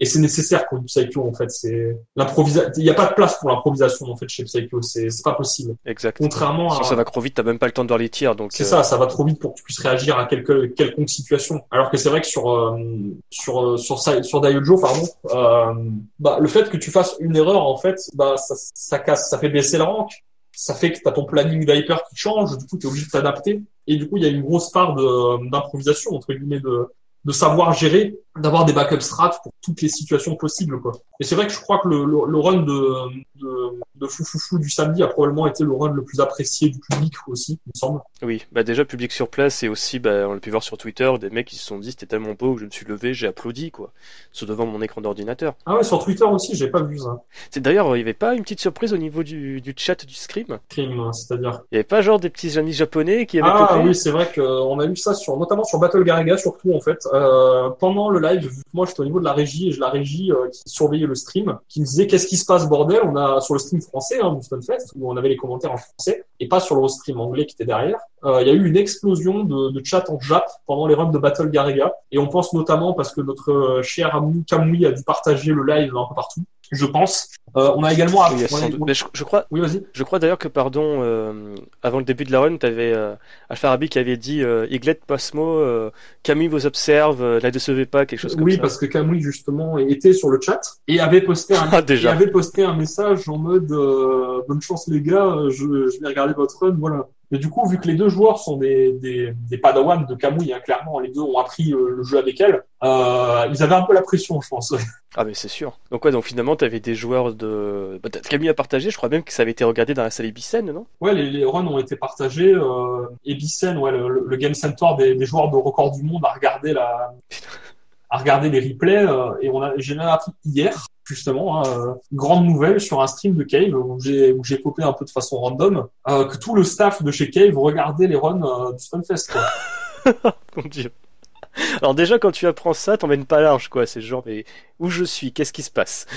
C'est ça, le truc. Bon, évidemment, vu que c'est Cave, ils ont surtout regardé les runs de Foufoufou, vu que c'est un de leurs jeux qui renaît, évidemment. Mais ouais, euh, j'étais super content d'apprendre, euh, d'apprendre que même Cave, dans leur bureau, ont regardé les, les runs du Stunfest, quoi. Donc ouais, c'est, c'est vraiment, c'était vraiment sympa. Après, pour revenir sur les commentaires, euh, les, les- des retours que j'en ai eu en fait surtout parce que pour être honnête, vu que j'ai commenté moi-même euh, deux- quasiment deux tiers des runs, euh, je me suis pas mal intéressé à ce qui s'est dit en termes de commentaires. Normal. Euh, j'ai eu des retours en fait dans le sens où ben c'était assez mitigé dans les dans les retours dans le sens où il y a des des gens qui m'ont dit que les commentaires étaient super euh, pour tous les jeux, notamment les joueurs de shmup en fait Oui. euh, m'ont dit que tous les commentaires étaient super cool, euh, que Alfarabi et Rune ont fait un super taf, que Liv avait fait un super taf, que Yami avait fait un super taf. Le truc c'est que je me suis un peu intéressé aux gens qui sont pas forcément des shmuppers mais qui aiment bien regarder les jeux etc. Mhm. Ce qui est plus intéressant au final, pour évoluer. Voilà, parce que c'est pour moi c'était peut-être eux les plus intéressants, qui sont peut-être les plus objectifs sur les commentaires. Et en fait, ils m'ont dit que les, les commentaires sur euh, Garega étaient très bien, mais peut-être un peu trop calmes. Mhm. Euh, dans le sens où ils étaient super cool sur le plan technique, dans le sens où ça permet à beaucoup de joueurs d'apprendre sur le jeu, de comprendre comment le jeu marche, etc. Et c'est vraiment important, notamment sur Garega, qui est vraiment un jeu à l'orbiquer où si tu connais pas, ben tu comprends rien. Exact. Euh, mais c'est vrai qu'il disait qu'il manquait un peu l'aspect euh, spectacle, notamment sur les, les phases finales, en fait, où tu as déjà quasiment tout dit sur l'aspect technique, et où pour eux, il fallait un peu plus passer sur l'aspect euh, spectacle, spectacle, pardon, regardez le gros boss. euh, Ouais, oh voilà, mon dieu, l'aspect spectaculaire, commentaire, euh, l'aspect spectacle, commentaire de football un peu, euh, oh, il faut s'exciter un peu. Et du coup, euh, moi j'avais eu ce retour justement après mes runs du, les runs du vendredi. Du coup, moi j'avais fait les commentaires avec Liv justement sur euh, sur Striker. Le truc, c'est que Liv a beau être adorable et un super commentateur, c'est vrai que Liv est quelqu'un de très calme et quelqu'un de très posé. Et c'est vrai que j'ai un peu du mal à m'enflammer avec lui, comme j'ai pu le faire avec notre ami euh, Yannick, avec qui on s'est un peu enflammé et tout ça. Mais c'est vrai que les commentaires étaient super cool. Bon, c'est vrai que tu me diras, ça représente vraiment l'aspect chirurgical et très posé des, des runs de Striker. Exactement. Mais c'est vrai que je pense que ça aurait pu mériter un petit peu plus de dynamisme, c'est vrai. Je suis un peu d'accord avec ça. Même si c'est clair que sur l'aspect technique, on était vraiment euh, au poil, je pense. Hein. Tu- je pense qu'il n'y a pas eu grand-chose à redire dessus. Ça reste quand même Liv qui commente avec toi. euh, Donc voilà, quoi. Liv, c'est un petit peu une encyclopédie Psycho. C'est comme si... Tu vois, c'est jeu égal avec Boss, quoi. C'est ça. Mais voilà, du coup, j'étais pas mécontent de ça quand même. Je trouve qu'on a quand même fait du très bon taf là-dessus. Euh, mais ouais, je pense que là où on a été plus performant en termes de commentaires et de spectacle, en, en parlant de run c'était clairement sur les, les jeux sur sur Daiojo avec Yami. Clairement, hein, on a été, euh, on s'était même briefé un peu avant pour essayer de partir un peu en couille euh, vers la fin si jamais ça arrivait, etc. Euh, donc voilà, hein, c'était. euh, Le truc, c'est qu'il faut savoir que sur le stun, euh, j'ai commenté euh, quelques runs, mais vu que j'étais orga, euh, je, je passais mon temps à gueuler tout le temps, à crier après les gens, à chercher des trucs et des machins. J'avais quasiment plus de voix et j'avais la voix qui partait tellement en sucette pendant les commentaires. Et et encore, t'as géré hein, quand même, hein. Mais vachement. Ah ouais, mais le truc c'est que je, je le sentais que ma voix partait en couille et je, je vous donne l'info parce que ça m'a fait beaucoup rire. Ma mère a regardé les lives, ma mère, hein, je, je blague pas, hein, a regardé les lives et m'a dit c'est bizarre, il ressemble à mon fils mais il a pas la même voix. je, je blague pas, hein, Ah, c'est vraiment euh, true- true story les gars, hein, c'est vraiment. euh, et moi ça m'a fait mourir de rire parce que évidemment moi je m'entendais, je m'ent- je m'entendais gueuler et je savais que j'avais pas ma voix habituelle. Oh putain, c'est génial. Voilà, du coup, c'était c'était plutôt marrant. Mais du coup, j'étais très content parce qu'on a été félicité par beaucoup de gens avec Yami sur les sur les commentaires de Dailjo. Comme quoi, on a bien fait le spectacle, mais bon, je pense que le mérite revient surtout à Foufoufou en termes de Oui. spectacle. Clairement, il n'y a pas photo. Bah, tous les joueurs, en fait. C'est ça. Et du coup, voilà, sur les sur les commentaires, ce qu'il y avait à peu près à dire. Hein, J'ai pas de trop de, de choses à dire de plus. On était très content d'avoir euh, notre ami Softdrink qui s'est occupé du stream anglais derrière. C'est vrai qu'il était un peu euh, dans l'ombre comme d'habitude, mais euh, voilà, il a fait son petit restream anglais sur STG Wiki et la chaîne de Kevin DDR, il me semble Euh, oui. et qui a pas eu un succès ouf, mais la commune a répondu présent sur le sur le stream, donc euh, c'était vraiment cool quand même. Mais de toute façon, même s'il n'y a pas beaucoup de monde Euh. sur le moment, ça reste toujours intéressant, ça reste pour sauvegarder et surtout qu'il y ait des commentaires en Voilà. anglais. C'est ça, avoir les commentaires anglais, avoir les VOD sur YouTube, etc. Voilà. Donc ça sera ça sera uploadé, c'est vraiment cool pour les gens qui voudront voir après coup ce qu'a été le Stunfest. Quoi. Exactement. C'est d'ailleurs c'est la première fois que Softgrink arrive à avoir le flux direct du Stunfest. Que je me souviens que durant les années précédentes, il prenait le flux français pardon Euh, et commentait par dessus. alors euh, en 2016, il me semble qu'on avait eu le flux direct dans le sens où il n'y avait pas de, il avait un flux sans les voix françaises. Parce que en fait, Softdrink est avec nous depuis 2015, si je dis pas de bêtises, Ouais. en, en tant que, que restream anglais officiel, hein, je parle. 2015-2016, en fait, on lui renvoyait juste la capture vidéo et il se démerdait pour avoir le, le layout et tout ça. Mhm. Alors, alors que là, il avait complètement tout le layout, il avait juste pas le- les, les micros français, quoi. C'est cool ça. Mais on le voyait le setup entier, quoi. Euh, c'était en 2013 et 2014 qu'il avait fait, euh, surtout 2014, où il avait fait des restreams euh, non officiels, où il récupérait le flux français et il commandait par-dessus. Mhm. Ah, ça j'en Mais bon, c'était quand même de bonnes, c'était quand même de bonnes barres et on est très content de l'avoir avec nous. Franchement, c'est, super cool, ça. Clairement. Parce que bon, il vient, il vient, il vient quand même assez frais, quoi. Donc, c'est vraiment super cool ce qu'il fait. Bah ouais, c'est sûr. De toute façon, toute la communauté américaine qui s'est déplacée, mais juste un big up quoi. Ah bah clairement, euh, tous les mecs qui sont venus, euh, euh, Practical, enfin, je, je pourrais pas tous les citer, hein, ils sont a- trop nombreux, mais j'ai essayé parce que je les ai un petit peu côtoyés quand même. Il y avait Graph 15, Softgreen, Radical, Beats Go, euh, Gundam euh, Ariana, j'ai son, tu vois, je, je vois le mot mais j'arriverai pas à le prononcer, euh, qui était formidable. Euh, Enfin, il y a, il y a vraiment du monde, et puis même en dehors des Américains, il y en avait plein qui venaient d'Europe aussi. Oui. On a comme on a toujours eu euh, Erpo qui est venu de Finlande, oui, carrément. on a eu euh, J- J- Jamers qui est venu des Pays-Bas, euh, Iglette. on avait même un, on avait Iglet qui est venu de Suède, enfin il y avait euh, Plasmo d'Allemagne, on avait Icarus d'Angleterre, il y avait aussi euh, Dell qui est venu d'Allemagne aussi, Mhm. qui est revenu. Aussi, Il y avait Tain qui est venu de Belgique, il y avait euh, SM Raidis qui est venu aussi de d'Angleterre, je crois. d'Angleterre. Donc voilà, il y avait du beau monde quand même. hein. C'était le, le stand était plutôt bien rempli de, et, et là on compte que les habitués qu'on connaît bien quoi. Oui, oui. Parce qu'après, euh, C'est pour vous dire. tout, bah, les, que voilà, randoms, enfin, les randoms entre guillemets, c'est c'est pas, c'est un mauvais terme, mais tous les festivaliers qui sont venus Ouais, voilà. se frotter au chemin et tout, c'est super cool, quoi. Ça, et puis on a même notre ami euh, Big Up Chaos, justement Oui. qui fait de la, de la prospection auprès des joueurs pro pour que J'étais là, je m'en les- souviens, je les ai entendus parler. Il leur disait, alors tu vois, Kev, il y a deux écoles, t'as l'école Yagawa et l'école Ikeda. Ouais, C'était super cool. Non, c'est vraiment intéressant et surtout que les mecs, on les a eu au resto avec nous parce qu'ils sont venus sur les sur les sur les restaurants qu'on a fait parce que on fait des restaurants avec la commune, les joueurs, tout le monde est les bienvenus et c'est génial. Et pendant les restos, j'étais juste à côté d'eux et du coup, je tapais la discute avec eux en fait et les mecs sont super contents de l'événement, ils sont genre vraiment intéressés et ils se disent putain mais on pensait pas que les games c'était aussi cool quoi. bah oui, Et nous on leur dit bah si si si c'est cool. là, le resto, mais c'est c'est quand même dingo. Déjà, on peut parler du resto mode ghetto du jeudi soir. Parce que même moi, j'ai du Ah bah, on mal a à. fait des restos ghetto les, on a fait resto ghetto deux soirs, on l'a fait jeudi et vendredi soir. Parce que le, encore le jeudi, c'était moite-moite, parce que Mm. c'était pas vraiment sur. Enfin, c'était pas organisé à la base, quoi. C'est, on s'est tous retrouvés euh, devant le resto au pif. Par contre, après, oui, ils vendent. Ah non, j'avais réservé. hein, Ah, t'avais quand même réservé? Oh, autant pour moi. Parce que, Si, si, si, tu crois qu'on, tu crois qu'on a été reçu par la patronne du resto, pourquoi? ouais, tu marques un point. Parce qu'en fait, c'est vrai que, je vais le dire un petit peu pour comment j'ai perçu ça de mon côté, c'est quand même, je dépose mes affaires à l'hôtel, je vais sur Discord, je vois un message de Pescro, je fais, bon, bah, je vais y aller, je vais pas rester dans mon coin. J'y vais. Donc déjà, tu vois, bah, BitsGo, Pescro, Jammers. Déjà, tu vois, j'ai j'ai vu Jammers, j'ai bu une bière à côté de lui, donc voilà, quoi. Euh, Radical et Tain. Tu, tu parles, tu parles, d'un coup, tu vois, il y a plein de gens qui arrivent. Tu as l'Eurobourg, tu as Liv, tu as le Farabi et tout.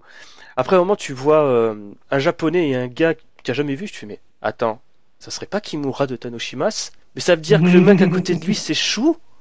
Ok, d'accord, tout va Et bien. là, t'étais en mode groupie. Mais exactement, ouais, j'ai un petit peu mouillé ma culotte. Non mais c'est sérieusement. Et après, un petit peu plus tard, euh, bah justement, tu arrives avec Umar euh, et compagnie. Euh, à ce moment-là, je crois pas qu'il y avait encore les gars de M2, mais euh, je sais qu'au moment où on Ah, s'installe, ils, sont arrivés juste, ils sont arrivés juste après les gars de M2, Ouais. ils sont arrivés en retard. et quand justement on s'est mis à table et tout, et que je, bah, je me suis retrouvé en face de, de l'Eurobourg Live euh, avec Pescro, Jammers et compagnie, et d'un coup je, je, je vois un type qui, qui, qui- ça me dit quelque chose, je me retourne et je me rends compte que derrière moi t'as Naoki Ori, je fais ok. D'accord. je, je m'en souviens que je parlais à l'Eurobo, je fais mec, euh, je me sens mal, je suis le visage tout rouge, euh, qu'est-ce qui se passe Ouais, C'est un coup de cinglé. Et en plus, à un moment, durant le repas, t'avais le jeune de M2, là, Komabayashi, qui euh, était venu Oui, qui, qui est venu taper la discute aussi. exactement, qui est venu taper le disque avec Umar et compagnie. Et d'un coup, ça se met à parler de, Bah, de Ketui sur PS4 et tout. Je fais what the fuck? En fait, euh, Komabayashi voulait discuter avec Umar parce que Komabayashi voulait acheter des jeux de Mega Drive européenne, de Mega Drive, de Master Oui. System, pardon, européenne, et Umar, Umar en avait tout un lot Il avant, m'en a parlé. il lui a tout acheté. Il m'en a parlé, je m'en souviens. Il lui a tout acheté cash en mode, ouais, je te prends tout. Genre, sans, sans discuter du prix, quoi que ce soit, je te prends tout. Oh, putain. Du coup, c'était assez amusant parce que du coup, ils ont sympathisé, ils se sont échangés des posters et des machins comme ça, c'était marrant. D'ailleurs, on peut dire à quel point euh, Komabayashi, il était. Je sais pas si euh, il était vraiment trop généreux ou trop content de voir qu'il y avait des occidentaux qui étaient contents de les voir en fait. Je pense qu'il y avait un peu des deux en fait. Hein. Je pense que les occidentaux étaient contents de les voir et eux étaient contents de voir qu'il y avait un qu'il y avait des, gens qui s'intéressaient à leur matos en Europe. Parce que moi, je me souviens que par exemple, euh, à un moment, tu avais Lydie Ross. Pardon si j'écorche le nom. Euh, que je voyais se balader avec un, carton avec marqué euh, Qu'est-ce que J'ai fait Mais qu'est-ce que c'est que ça? Et il m'a expliqué après coup, durant le stun, qu'en fait, bah, il est allé voir le jeune de M2, il a fait Ah, mais ouais, moi j'aime bien vos jeux et tout, j'ai acheté Battle Garega, euh, Daniel Maudai Sakusen et tout et tout. Et, le, et comme, comme Abashi, il a fait Putain, c'est génial, bah attends, attends, je te donne un poster. Je fais Ok. Alors déjà, moi je suis dit Putain, je suis con, j'aurais dû le voir parce que j'ai bien dépensé sur le portage. et, euh, et c'est quand même l'anecdote qui me tue, c'est Tain. C'est durant le resto, je l'avais mhm. vu qu'un t-shirt M2 Shoot Trigger, et je lui fais mais J'adore ton t-shirt. fait ouais ouais bah en fait je suis allé voir les gars de M2, je leur ai parlé euh, japonais petit nègre. Et j'ai dit euh, ouais euh, votre t-shirt il est cool et tout, vous le vendez? Et quand Abayashi répond bah non on le vend pas, mais tu le veux? Et t'as répondu bah ouais s'il te plaît. et tu vois t'as un Komabayashi quand même le t-shirt et qu'il lui donne, tu fais what the fuck?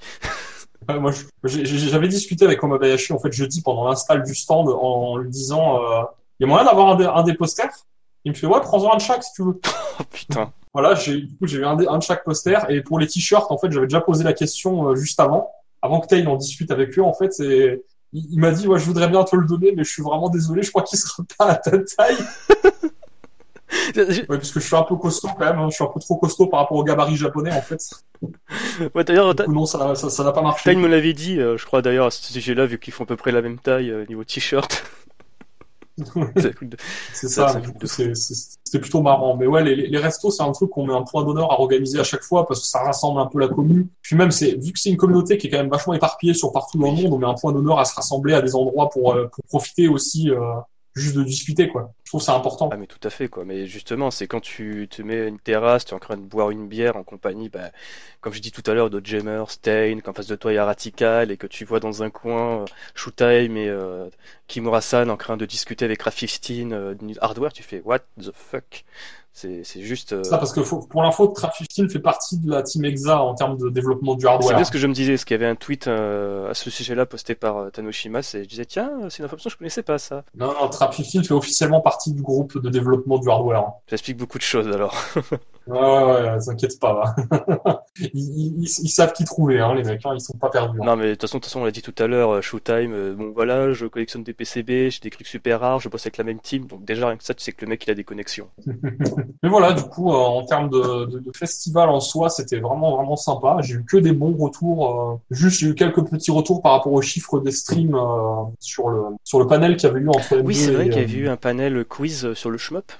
Et Tanoshimas et Chou m'a dit qu'il avait été un peu déçu des chiffres qu'il y avait eu pendant le panel. Mhm. Parce que c'était un peu une, c'était un peu la période creuse, en fait, où le panel a été casé genre à 13 heures et c'était un peu la période creuse de, repas, en fait. On peut aussi dire que le panel était très mal, euh, euh, comment dire, euh, ils n'ont pas fait promotion, le Stunfest, de manière correcte.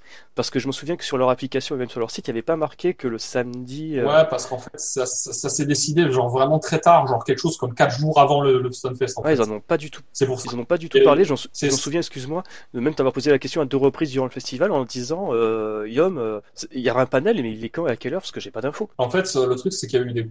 Je vais en parler maintenant, c'est qu'en fait, j'ai eu des petits soucis j'organise un peu tout, seul à bout de bras. Et putain, à tout honneur. Tout est. Des, des petits soucis d'organisation, dans le sens où, comme je l'ai dit au début, ben, DJK faisait euh, avec M2 son, son orga. Mhm. Mais en fait, on a eu des, j'ai eu des petits soucis d'orga concernant Chou, parce que Chou était très très frileux par rapport au hardware, en fait. Ouais. Et que Chou voulait pas annoncer sa venue au Stunfest tant qu'il n'était pas sûr que le hardware allait marcher, quoi. Du coup, c'est pour ça qu'on a galéré à trouver des bornes d'arcade, en fait, parce que vu qu'il a un hardware qui est en cours de développement, je mhm. voulais être sûr que s'il vient, ben, le hardware, il va marcher sur les bornes qu'on a. C'était les bornes Violix qu'il fallait. Hein. C'est ça. Il voulait pas se retrouver avec des bornes euh, copies chinoises et qu'au final, pour des raisons obscures, ça marche pas, quoi. Ce que je comprends parfaitement, quoi.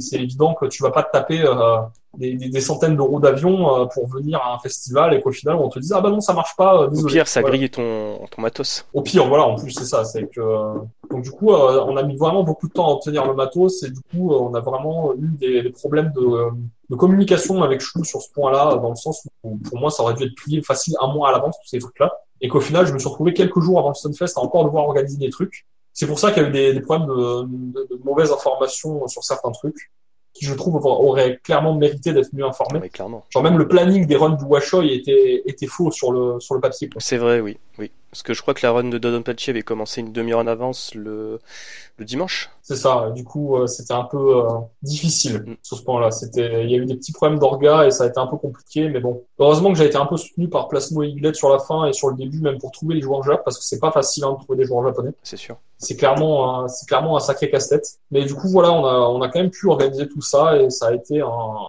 je pense probablement le meilleur Stunfest en termes de shoot'em up. Je pense qu'on peut le dire euh, d'assez loin. Moi, honnêtement, c'est mon premier Stunfest, c'est mon premier Washoy, et où vous allez, je vous suivrai, les mecs. Hein. c'est clair et net. tu m'as vendu le bah, le truc, c'est que voilà, pour, pour, ceux qui le sauront, euh, qui sont déjà, euh, le Stunfest c'est pas dans une très bonne situation financière au jour où on parle. Ils ont fait des, des assez mauvais chiffres sur le, sur le Stunfest de cette année, avec un déficit assez élevé qu'ils vont essayer de combler. Du coup, je pense que je vais peut-être essayer de faire un, un très bon, un très bon retour, en tout cas au niveau du shmup par rapport au, au Stunfest qui est vrai de toute bah façon. Hein, on a, j'ai eu que des bons retours en termes de shmup sur le stand de cette année. Et euh, essayer de demander des, des retours des joueurs et d'essayer d'en demander par écrit aux joueurs internationaux, aux boîtes qui sont venues, etc. Euh, pour essayer de soutenir le, le, festival en quoi, comme quoi c'est un bon festoche. Euh, faut pas que ça crève, quoi, parce que c'est vraiment dommage dans le sens où, bah, en termes de shmup, c'est en train de grossir, c'est en train de grossir et ce serait vraiment dommage qu'après tant d'efforts, ça, ça, ça, coule pour juste des raisons financières de euh, ça a mal marché parce que les gares étaient fermées. C'est ça. D'ailleurs, euh, juste une question parce que quand j'étais au Stunfest, j'étais surpris de voir que le stand où il y avait plus de bornes, c'était le stand de Shmup. Euh, Est-ce que tu peux un petit peu nous expliquer comment le stand Shmup a évolué au fil des années au Stunfest, s'il te plaît? Euh, Alors en fait, on a en 2014, je crois, avant, enfin, avant, le, avant tout ça, en 2013 et, et les années d'avant, en fait, le, le choix était représenté uniquement par les bornes de James qui étaient amenées au Stunfest, mm euh, à savoir, euh, je crois qu'il y avait 6 six, bornes à peu près, un truc comme ça, avec juste des jeux en free play. Voilà, c'est tout. C'était juste ça, le Stunfest avant. D'accord. En termes de par je parle. Mhm. Euh, ça a changé à partir de 2013, où on a commencé à avoir donc une démo sur scène avec le Washoe et tout ça, mais toujours pareil en termes de bornes. En 2014, je me rappelle qu'il y avait eu un effort de fait, dans le sens où on avait toujours les bornes, mais il y avait eu un effort de la part de la communauté shmup.com, hein, vraiment le site shmup.com, le forum, qui s'était bougé le cul pour amener du matériel. Donc il y avait plein plein de jeux qui étaient jouables sur des consoles ou sur des super guns notamment, en plus du, en plus des bornes. Et on avait toujours le Washoy évidemment qui était toujours présent avec euh, SPS qui avait fait sa démo, on avait Watanabe qui avait fait une démo et euh, en dernier la loi d'Ikaruga. Ah, euh, ah j'en souviens plus. Atori, je crois que c'était Atori sur Ikaruga. Et donc en 2015, on était retourné au schéma euh, plus classique avec juste des bornes, mais on avait plus de bornes que d'habitude. Je crois qu'on en avait 8 ou 9, comme ça, peut-être 8. On avait plus de bornes que d'habitude, on en avait 8 par, prêté par James du coup, mhm. et euh, on avait euh, le Washoy, donc mais avec des joueurs occidentaux cette fois. Oui, la fameuse édition avec Boss, voilà, il y avait Boss, il y avait Aquas, il y avait Airpo, il y avait Jamers qui avait fait des runs. Euh, et moi-même d'ailleurs, si je me rappelle bien. Oui, t'as fait une run sur Kaikatana euh, J'avais comblé le trou en fait parce qu'on était trop short niveau finance. Vu que j'étais euh, devenu orga à ce moment-là, bah, je m'étais proposé euh, pour faire un run à zéro frais. mais j'avais pris le, j'avais littéralement pris le créneau horaire le plus pourri, genre à savoir le vendredi midi, oh, pour pas pour pas octroyer les meilleures places aux joueurs qu'on avait invités quoi. Ce sens du sacrifice quoi, mais merci encore. Et, du coup, ouais, en 2015, donc on en était là. En 2016, on avait donc euh, toujours ben, le même setup en termes de bornes. C'était exactement le même. Donc, ça n'avait pas changé. On avait toujours des bornes euh, sur le, pour le free play, quoi, en gros, et des bornes pour le, pour le, le euh, et donc c'est ouais, vraiment à partir de cette édition en fait qu'on a commencé à voir les pros parce qu'avant on avait personne. Même si en 2016 de souvenir j'étais déjà en contact avec des JK en fait à ce moment-là, mhm. euh, dans le sens où attends c'était pour quelle raison je me rappelle. Oui, je les avais contactés en tant qu'orga du stun en leur disant les mecs euh, on voudrait faire des trucs autour de Darius pour ce Stunfest 2016. Oui en effet oui. Du coup on, on, avait eu un run Darius Burst sur scène, on avait plein de bandes Darius, on avait un Darius Gaiden, un G Darius qui tournait, plus euh, Darius Burst Chronicle Saviors qui tournait sur un stand free play avec le gros 46 pouces qu'on avait vu. Mon dieu. Et c'est vraiment la vraie grosse borne avec euh, non, non, pas la borne, je parle, on avait le, ah oui, le, Chronicle le, setup PC avec un, avec un gros 46 pouces, tu sais, le, même que, que celui de Dumbo, là. Oui, autant pour moi, je pensais que tu parlais de la Nother version euh, en arcade. Euh, bah, le truc, c'est qu'on a, j'ai essayé d'avoir une borne, en fait, de, de Darius, la, la Nother Chronicle. Oui, autant pour moi. La, la, la vraie borne, j'ai tout essayé et ça n'a pas marché. Euh, pour des erreurs de communication, encore une fois. Des mecs qui répondent pas au téléphone, ce genre de choses. Ah, super. Et du coup, ouais, on s'était retrouvé avec, euh, avec ça et il y avait des JK qui, entre guillemets, sponsor sponsoriser l'événement euh, de loin, dans le sens où, bah, en leur disant qu'on faisait de la promo pour le jeu, on en parlait sur scène, etc. Et en échange, ils nous ont filé des codes Steam à distribuer aux mecs qui jouaient au jeu Darius sur le centre replay, en fait, simplement. Putain, génial. Voilà, c'est ce qui s'est passé en gros. Et en fait, bah, cette année, bah, vu qu'il y avait eu un, il y a eu une année sabbatique, donc, où j'étais au Japon, où j'avais eu des JK en tant que patron, etc. Du coup, j'avais pu en discuter avec eux, etc. J'avais pu commencer à nouer des liens pour trouver des joueurs japonais un peu plus compétents, etc. Et c'est vraiment au cours de la fin de l'année 2017 euh, on a commencé à avoir des contacts avec euh, avec Exa M2 notamment mhm. parce que JK c'était quasiment déjà plié en fait avec eux hein. je leur avais déjà proposé ils étaient super chauds bah, tu m'étonnes et euh, bah, du coup, des euh, M2 et, et, EXA, ça s'est fait un peu à la fin de l'année 2017, ça a commencé. Et de fil en aiguille, bah, ça a commencé à avoir vraiment des trucs. Euh, je discutais même avec euh, avec des JK pour tenter un truc en, en partenariat avec Taito pour faire venir euh, Zoom Tata au Stunfest. Oh non, non, Zoom Tata au Stunfest j'ai essayé. Hein. C'est le de tout, ce que j'ai entrepris cette année, c'est le seul truc qui n'a pas marché en fait. Oh merde, ça aurait été tellement bon. Pour des raisons de le Stunfest, t'as pas les moyens en fait, hein, tout simplement. Ah, ah d'accord, moi j'aurais plus pensé que c'était les Japonais, enfin les membres du, du de Zoom Tata qui n'aient pas le temps ou tout simplement l'envie de venir en France. Non, non, au contraire, hein, ça, ça, aurait pu, hein, clairement, ça, ça aurait clairement été faisable. Mais c'est en termes de tarifs que le Stunfest n'a pas les moyens de suivre, quoi, parce que faire bouger euh, six, euh, six personnes du Japon plus les instruments euh, plus plus le coût de la performance en soi euh, ils n'avaient pas les moyens. Là je suis en train d'imaginer tu vois le concert avec... je pense que le rebours le, aurait eu un orgasme ce serait évanoui je pense. Alors déjà il aurait eu l'annonce il serait tombé par terre. Et durant le concert il aurait fait une syncope genre je suis sur un autre plan astral qu'est-ce qui se passe? On, aurait entendu des cris de groupies pas virils du tout venant de le rebours. Quand même le rebours il m'a dit qu'il était tellement fan de tout ce qui était Taito Zuntata au point où il a des cassettes des concerts de Zuntata. Quelque chose comme ça. Oui, oui, tout à fait. Non, non, mais c'est vrai. Hein, c'est... Au, tel point d'ailleurs que DJK qui avait des goodies de, de Darius sur leur stand aussi à distribuer, à, à vendre, etc le rebours était a popé sur le stand en mode vous avez quoi euh, machin? Et il a fait ah bah en fait j'ai déjà tout. justement c'est ils vendaient des éditions collector PS4 c'est ça de Darius Burst Chronicle Savior? Ouais ils, ils, en ont vendu quelques-unes mais la plupart étaient euh, destinées à être distribuées en lot pour une tombola du stone. Ok d'accord parce que justement j'en parlais avec bah, le représentant de DJK qui était venu en leur disant bah moi Darius Burst bah je suis assez con pour avoir acheté le jeu sur PC à sa sortie avoir acheté le collector Vita et avoir acheté aussi le collector PS4 japonais donc voilà. moi j'ai discuté avec Nicolas, en fait, moi justement à ce moment-là, qui me disait, euh, à qui disait, euh, c'est quoi cette édition collector par terre? En fait, il, m'a expliqué qu'il avait une édition collector en fait qui n'était pas vendable ni distribuable parce qu'elle n'était pas complète. Oh. Et c'était donc l'édition collector PS4 qu'il avait sur euh, à cet endroit-là. Et moi, je lui ai dit, bah, si tu sais, si tu sais, si, si t'as rien à en faire, moi, je sais quelqu'un qui aimerait bien la prendre. Il me fait, ah bon, qui? Bah, moi. Ouais, bon, j'avoue, je, je, me suis un peu servi de mon statut d'orga là-dessus. Mais... Honnêtement, vu tout ce que tu as fait, tu peux bien te permettre ce petit écart.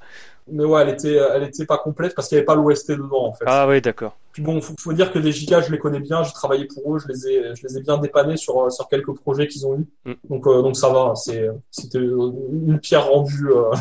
c'est génial ça. À juste, à juste, à juste titre. Et du coup, du coup, j'ai Darius sur tous les, tous les supports ah, aussi, également. Ah, bravo. Parce que je l'avais déjà acheté sur, je l'avais acheté sur Vita en premier, je l'avais acheté sur PC après. Et du coup, je l'ai officiellement sur tous les supports. Félicitations, tu fais partie du club des Golden Pigeons. Avec moi, le rebours et Bervinich. Félicitations. En vrai, je, en vrai, je prends un, plaisir non dissimulé à, à soutenir toutes les, les sorties euh, je me pèse que dès que je peux, quoi. Là, c'est vrai que pour les sorties de N2, j'ai pas vraiment pu me, me, me, faire plaisir parce que j'étais surtout euh, très euh, limite en termes de finances euh, récemment. Mm-hmm. Parce que oui, faut, faut le savoir, c'est vrai que tout ce que j'organise pour le stun, le seul paiement entre guillemets que j'ai, bah, c'est défrayé pour l'organisation en fait. Genre, il me paye l'hôtel, il me paye le transport pour venir organiser le truc sur place, mais je suis pas pas un salarié du ah Stunfest, quoi. Hein, c'est voilà. De toute façon, même les séries, pardon, même les séries du Stunfest le seront pas pour très longtemps, donc. Euh... Oui, vu la, vu les pauvres. Mais voilà, et du coup, euh, c'était vraiment un événement dont je suis très content et j'aimerais vraiment beaucoup continuer à organiser des trucs comme ça. Ça me ferait vraiment très plaisir de continuer à, à pouvoir faire en sorte que le, le, le shoot up soit représenté dans des événements. Ça me ferait vraiment très plaisir. Euh, moi, honnêtement, je savais déjà que je comptais venir cette année depuis un petit moment. Et c'est vrai que tu vois, j'avais toujours cette petite appréhension de disant oui, mais est-ce que ça vaut vraiment le déplacement, ce genre de choses? Et et tu sens que tu sais bien, mais tu m'as bien vendu l'événement, le petit cochon, va. non, mais tant pis, je dis cette anecdote. Ouais, est-ce que je t'ai, est-ce que je t'ai menti aussi? Pas du tout. tu m'as pas menti, tu m'as vendu du rêve, et c'était vraiment du rêve, c'était même surréaliste. Parce que petite anecdote, en fait, tu m'avais déjà un petit peu parlé de tout ce qu'elle allait avoir au Washoy, euh, quand j'étais, euh, enfin, tu m'avais parlé ça sur Discord en privé, et j'ai, quand j'ai vu ça, mhm. j'étais au taf en réunion, et no, no joke, j'étais en train de trembler en vrai, quoi, quand tu m'as annoncé tout ce qu'il y avait, tout ce qu'elle allait avoir. Exarcadia et tout, j'ai fait ok, d'accord. Il me tient un peu par les couilles là, mine de rien. Et en plus, la petite, euh, bah, la petite remarque là sur le Discord, je me pémol, euh, vas-y Gecko, fais pas ta tafiole, viens. Je fais bon, ok, c'est bon. tu me cherches, tu me cherches trop, j'arrive. Et... Ouais, parce que tu commençais à faire l'hésitant alors que ça faisait des semaines que je galérais à essayer de les faire venir. Non, non. Quand tu, quand tu m'as sorti le coup du je sais pas si je vais venir finalement, je fais allez, c'est bon, là. Toi, ta tapette, viens, là. en fait, c'est vrai que le plus énervant, euh, c'était surtout tout la broglio qu'il y avait avec les grèves SNCF et surtout Air France qui était un petit peu au pif. Et je sais très bien parce que Air France m'a fait le coup quand j'étais à Paris euh, pour rentrer chez moi. Ah non, mais désolé, ton avion il est annulé, débrouille-toi. Je fais merci les mecs. Donc c'est, j'avais juste cette appréhension à ce niveau-là en fait. Le transport c'est toujours un problème, mais là le fait qu'il n'y avait pas les trains, c'était vraiment, euh, à mon avis, ça a vraiment fait mal au Stone dans le sens en termes de fréquentation, dans le sens où ben, le fait qu'il n'y ait pas la gare, que la gare soit fermée, et le fait qu'il y ait en plus les grèves au même moment, ça, ça aide vraiment pas quoi. Enfin, il y a un moment, il faut, je veux dire, il y a, y a, entre guillemets un concours de circonstances qui fait que euh, ça peut pas marcher. Quoi. Ouais, mais c'est ça, c'était abominable. Cette année-là, au niveau, euh, on va dire les choses qui ne venaient pas de l'assaut en elle-même du stun, c'était abominable. Bah c'est ça. Bon, après, j'ai entendu qu'il y avait eu des problèmes en interne côté baston par rapport à Capcom, mais bon, je me suis pas mêlé de ces problèmes-là. On s'en fiche. Pendant que eux, ils étaient en train de s'énerver, de se manger le bec, on était en train de faire des restos ensemble à plus de 40, donc voilà quoi. Le truc, c'est que voilà, moi j'aimerais vraiment pouvoir euh, faire en sorte que, là, je parle pour les, les éditions futures d'événements auxquels je participerai en tant qu'orga, j'ai vraiment envie de faire en sorte que le shoot'em up soit représenté en tant que genre et pas en tant que petit stand euh, au pif euh, qui fait des trucs dans son coin, quoi. Mais clairement, c'est que c'est on dirait pas quand on est euh, chez soi derrière son écran que le Stunfest et surtout le Watch c'est un événement important pour tout ce qui est relatif au shoot'em up mais quand tu le vis mais tu te dis vraiment mais tiens heureusement qu'il y a des choses comme ça parce que sinon ce serait toujours une bande de glaireux derrière des écrans à limite s'insulter parce que machin bidule euh, on se mord le bec sur une euh, route spéciale dans Dodonpachi ou des choses comme ça quoi. Bah non ça existe pas ça. Le truc c'est que le truc c'est que sur les retours que j'en ai eu en fait que ce soit des joueurs qui sont venus pour l'événement en, tant que joueurs hein, en tant que client quoi du Stunfest où les, les, exposants qui sont venus présenter des trucs, tous m'ont dit euh, que c'était le meilleur événement shoot'em up monde. Ah, il a pas cherché. De toute façon, c'est, oh, je dire que c'est le seul aussi. oui, c'est ça. C'est que après, dans les événements qui font du shmup, bah il y a quelques trucs, mais ça, ça n'est pas jamais le stade du free play ou de une ou deux petites démos ici et là, quoi. Bah après, c'est vrai que les. Je veux dire, même autant, autant je les aime beaucoup, tu vois, les, les petits mecs de Fight Kid qui sont en Espagne, je les aime beaucoup et j'admire ce qu'ils font parce qu'ils ont une quantité de matos qui est hallucinante. Hein. On parle quand même de plus de 40 câbles à shoot'em up. Hein. Ah oui, ah oui, d'accord, ok mais mais je veux dire c'est un événement qui est un peu loin qui est un peu perdu en plein milieu de l'Espagne euh, tu sais pas forcément euh, comment. Et c'est un événement qui est très discret quoi pour l'instant encore. Encore cette année ils ont fait du bruit en invitant Exarcadia mais c'est vrai que je ouais ils avaient, ils avaient invité euh, Exarcadia pour un poste et ils avaient également fait venir Kamui et un ami à elle. Ça j'en souviens ouais. Mais voilà quand je parle de ça c'est c'est dire que le Stonefest c'est également l'événement qui rassemble le plus la communauté en, en soi et qui amène le plus également de néophytes qui s'y intéressent parce que c'est un, truc qui est vachement important aussi, c'est que enfin, il y a beaucoup de monde qui pense que tout le stand shmup, etc., il est réservé aux mecs qui savent jouer, euh, qu'il y a que les mecs, qu'il y a que les mecs qui, qui, sont déjà bons, qui apprécieront le stand et qui veulent rester entre eux. Moi, je suis mauvais, j'ai putain apprécié le stand. Hein. Je veux dire, même des, des mecs comme Black Isto, qui sont, quand on a mis Dodonpachi, il est resté à côté de la bande toute la journée pour que dès qu'il y a un mec qui connaît pas trop Dodonpachi, qui puisse expliquer comment marche le jeu et les coacher un petit peu sur les premiers stages pour qu'ils ne meurent pas dès le premier niveau, quoi, et qu'ils puissent apprécier le jeu à sa juste valeur, en fait. Et c'est giga important, ça, en fait, le fait de, de pouvoir accompagner les débutants dans leur démarche de débutants, parce que c'est clair que, je veux dire, c'est c'est pas vraiment comme dans la baston, tu sais, où t'as le mode practice, où tu peux apprendre à faire les coups, etc. Tu vois, il n'y a pas ça en shmup, ça existe pas. C'est t'es lâché dans le jeu et puis démerde-toi, quoi. Et le fait d'avoir des joueurs expérimentés qui peuvent te donner des conseils pour débuter dans le jeu, etc. Ça a pas de prix, quoi. Enfin, c'est c'est génial. Bah oui. et, et ça, le truc, c'est que bah quand t'es dans un festival, bah tu peux le vivre directement. Alors que quand tu débutes dans le shmup, que tu débutes chez toi, que tu as acheté, euh, je sais pas, on va dire Daifukatsu sur Steam, que t'es en mode euh, putain je comprends pas vraiment comment marche le jeu, ben à moins d'aller chercher par toi-même sur les forums, euh, tu vas pas trouver grand chose. Ça. Et tu vas faire un refund euh, sur Steam aussi du jeu parce que tu comprends pas, ils t'aiment pas. Voilà, c'est ça. Et le truc c'est que la commune shmup met un point d'honneur à vraiment être présente partout et aider les débutants quoi. Et je trouve ça super important et je trouve ça vraiment très cool quoi. Et notamment le fait que. Et c'est un peu. Déjà ouais, en plus déjà la communauté en elle-même est super sympa et le fait aussi que justement sur les bornes en free play, bah, justement les mecs qui font une partie ils perdent, bon bah je laisse la, la borne à qui veut. C'est combien de fois j'ai vu ça, ça, tourne. Combien de fois j'ai vu par exemple des, des enfants avec leurs parents en train de jouer, bon ils comprenaient pas grand chose, mais au moins ils s'éclataient et tout, ils voyaient que ça faisait des lumières, ils étaient contents.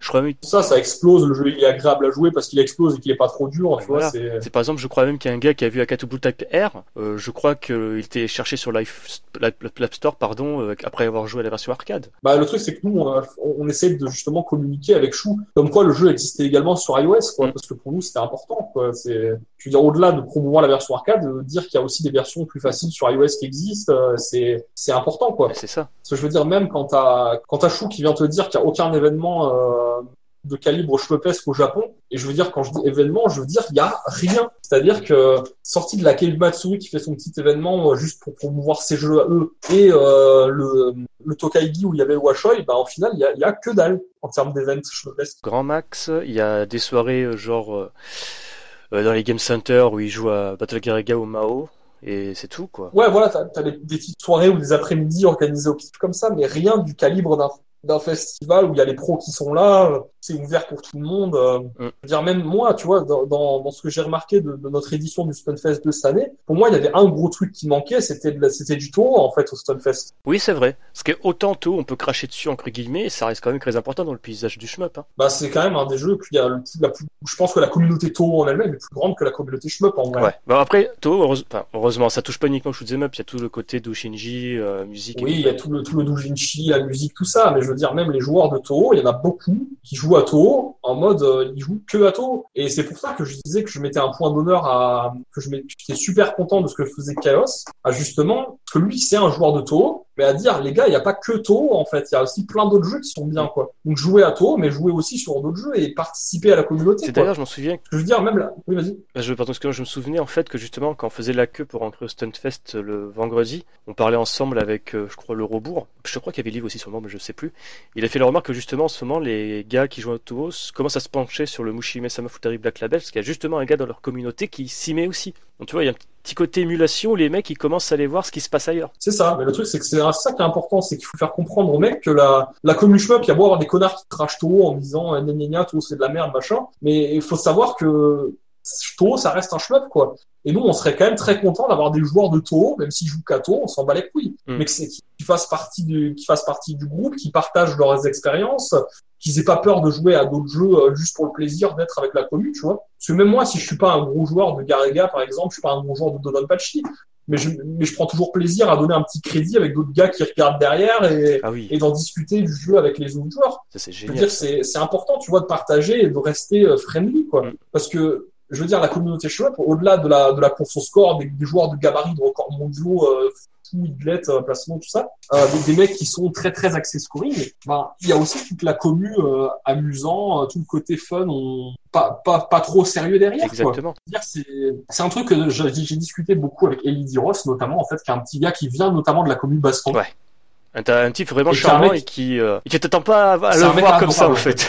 Quoique beaucoup de monde s'attendait pas. En fait, c'est un, un mec adorable en fait, mais qui est un peu un mec fragile dans le sens où il a, il a, on sait qu'il a du mal un peu avec les relations sociales et, euh, et moi je l'encourage vraiment à fond à, à se donner là-dedans. Et, et c'est un mec adorable, ouais. quoi. Je veux dire, c'est c'est, c'est une pure praline ce mec. Et le mec m'a, m'a expliqué que en fait, il commençait à en avoir plein le cul de la commune Baston parce qu'il y a tout le temps des dramas. C'est genre tout le temps. Il y a tout le temps un mec qui râle sur quelque chose tout le temps un mec qui va râler sur et créer des problèmes et créer. On a vu ça durant le Stunfest. Des problèmes en fait. Et en fait, c'est un truc qui me fait halluciner parce que je me dis mais pourquoi des mecs sont dans une commune qui déjà la commune Baston, tu vas me dire c'est pas une commune niche, mais c'est pas non plus une commune colossale non plus. Mm -hmm. Je veux dire, on n'est pas on n'est pas au niveau des communes Fortnite et les communes League of Legends et tout ça, tu vois. Mais je veux dire, ça me fait halluciner qu'il y ait forcément des dramas et que les mecs aiment la même chose et trouvent moyen de se prendre le chou je veux dire, c'est comme si jamais on était dans la commu shop et qu'il y avait des mecs qui venaient casser les couilles à, à dire que tous les scores étaient faux, mmh. que tel joueur il triche, que machin, c'est machin. Tu, tu, sais, tu dis ça, mais il y a eu des cas par le passé où ça a déjà arrivé.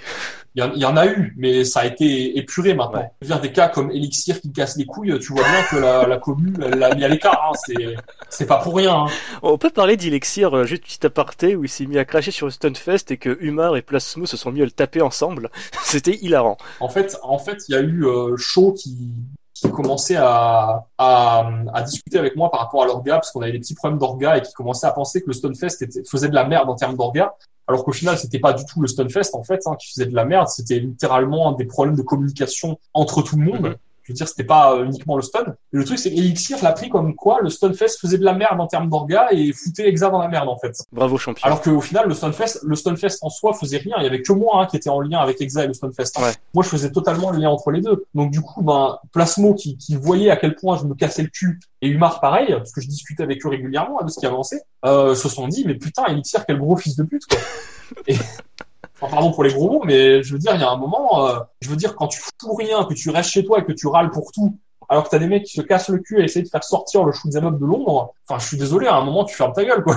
Bah, bon, après, pour Exir, pour rappel, c'est quand même le gars qui couvre vraiment pas mal l'actualité shmup en général, mais c'est vrai que des fois, tu te demandes, waouh, mec, Putain, bah, sort, de ton Kiwiland. Hein. C'est ça, c'est sort de ta grotte un peu quoi. C'est ça un peu le truc. C'est ça qui a énervé Plasmo d'ailleurs, c'est que le mec, il couvre, il couvre le shmup et en même temps il descend des événements qui essayent de bah faire en sorte que le shmup se passe bien quoi. Donc euh, je veux dire, à un moment c'est contre-productif quoi. Il y a un moment, je veux dire, il faut arrêter de bâcher tout le monde et, et voilà. Et c'est pour ça d'ailleurs que le Shooting Game Exchange, le forum existe, enfin le Discord, et qu'il n'y a pas Elixir dessus. C'est vrai, c'est vrai. Donc tu fais la remarque. Je veux dire, il y a un, il y a un moment, euh, les, les, mecs qui râlent et qui qui vont pas dans le bon sens se font juste évincer et puis au final, voilà, on préfère pas faire de drama et tout et juste évincer les mecs et les ignorer quoi. Mm. Contrairement à, enfin apparemment de ce que me disait euh, cher euh, Eddie Ross que la commune baston, ben ça a créé des dramas partout euh, pour pas grand chose. bon, je sais pas si c'est un peu aussi l'essence de la commune baston de faire des dramas parce que c'est quand même un jeu de versus. Ouais, ce que j'allais dire, parce que ça c'est quand même de l'affrontement quoi. Il y a des enjeux, etc.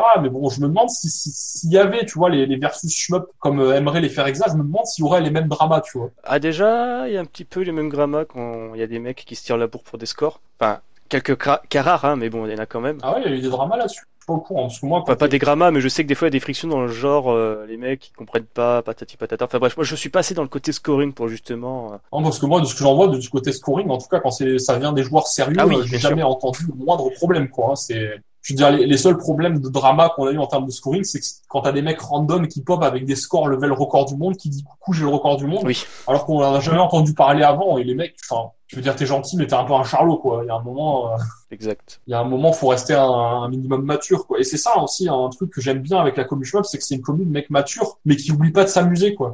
Alors, les questions s'amuser, on a eu ça durant le Stunfest. Hein. Ouais, on a vu ça. Puis je veux dire, je veux dire s'amuser dans le sens où ben, on est au Stunfest, les gars. On fait un festival parce qu'on aime tous la même chose.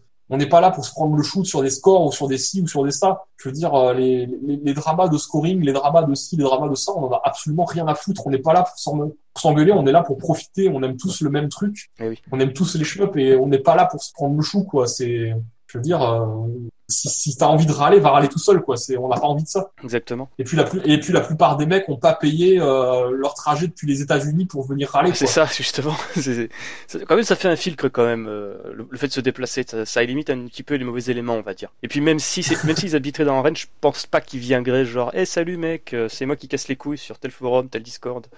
Mais c'est ça, c'est qu'on on se dit tous que la communauté est tellement homogène et agréable tous en même temps que même s'il y avait des mecs qui venaient casser les couilles, je pense pas que ça, ça ferait quoi que ce soit en, termes de communautaire. C'est ça. Je pense que tout le monde s'en battrait les couilles de ce mec et l'ignorerait et puis c'est tout quoi. Je veux dire même même les mecs comme Iglet font le sang chaud, tu vois. Et faut, faut dire ce qu'il est. Hein, Iglet il a le sang chaud. Euh, par rapport aux petites embrouilles et, et, misconceptions et petites mésententes qu'il y avait eu entre nous et Exa par rapport aux, aux, organisations et aux déplacements. Je veux dire même Iglet qui disait ouais je vais lui botter le cul à chaud euh, ce, ce, petit con euh, qui a fait de la merde en termes d'orga, euh, machin.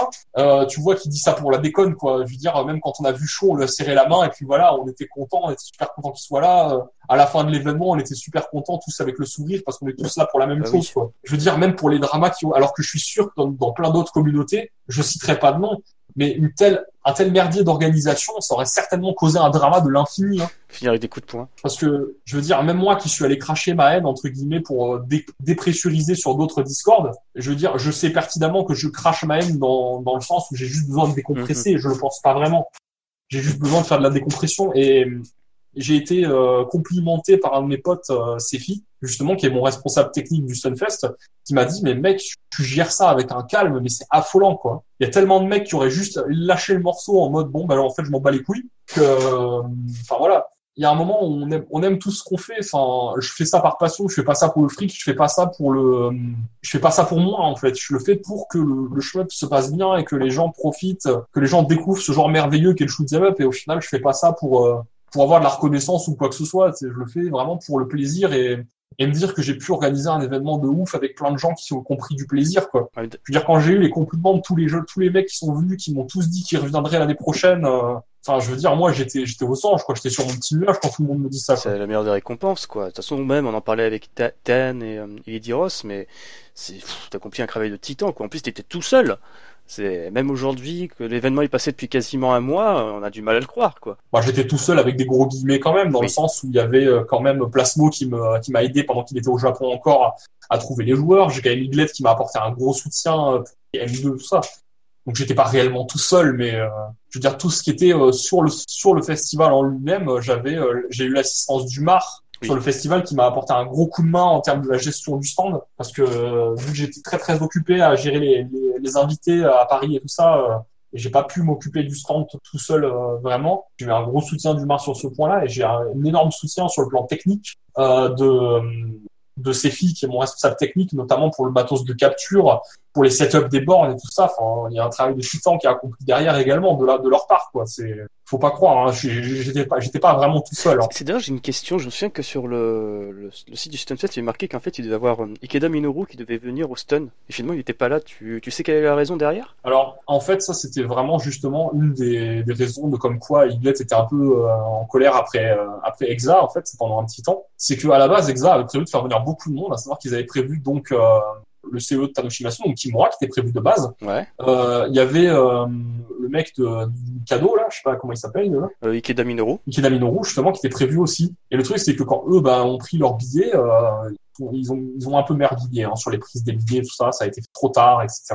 Euh, et du coup, Ikeda Minoru devait être prévu en fait, parce qu'il faut savoir que Ikeda Minoru a participé à l'OST de Akatubu en fait en tant que musicien. Exact. Et du coup, il devait être là, mais bon, à cause des, des, des petits soucis de prise de billets, bah ça n'a pas pu être possible hélas. Mais bon, j'ai pas envie, j'ai envie de dire que c'était un moindre mal quand même, mais. Euh, bah, c'est dommage parce que je pense qu'il aurait bien kiffé parce que. Mais oui, c'était un peu dommage. Je pense qu'il aurait vraiment bien kiffé lui en tant que gérant de salle d'arcade parce que moi pendant ces trois jours j'ai vraiment l'impression sur le stand shmup d'être dans un game center en fait, tu vois. Bah c'est ça, euh... c'est bah, la même euh, comment dire la même ambiance hein, en gros. Hein. Exact. L'ambiance très copain, hein, très copinage. Bah d'ailleurs c'est ce qu'on faisait quand on était en game center pendant qu'on était à Tokyo avec Plasmo et tous les mecs qu'on connaissait. Euh, ça nous est arrivé de passer des sessions à Ibiza où on y passe toute la journée et le soir on finit au resto se faire un bon curry ou un indien tous ensemble et on est super content quoi. On passe des super bonnes journées comme ça.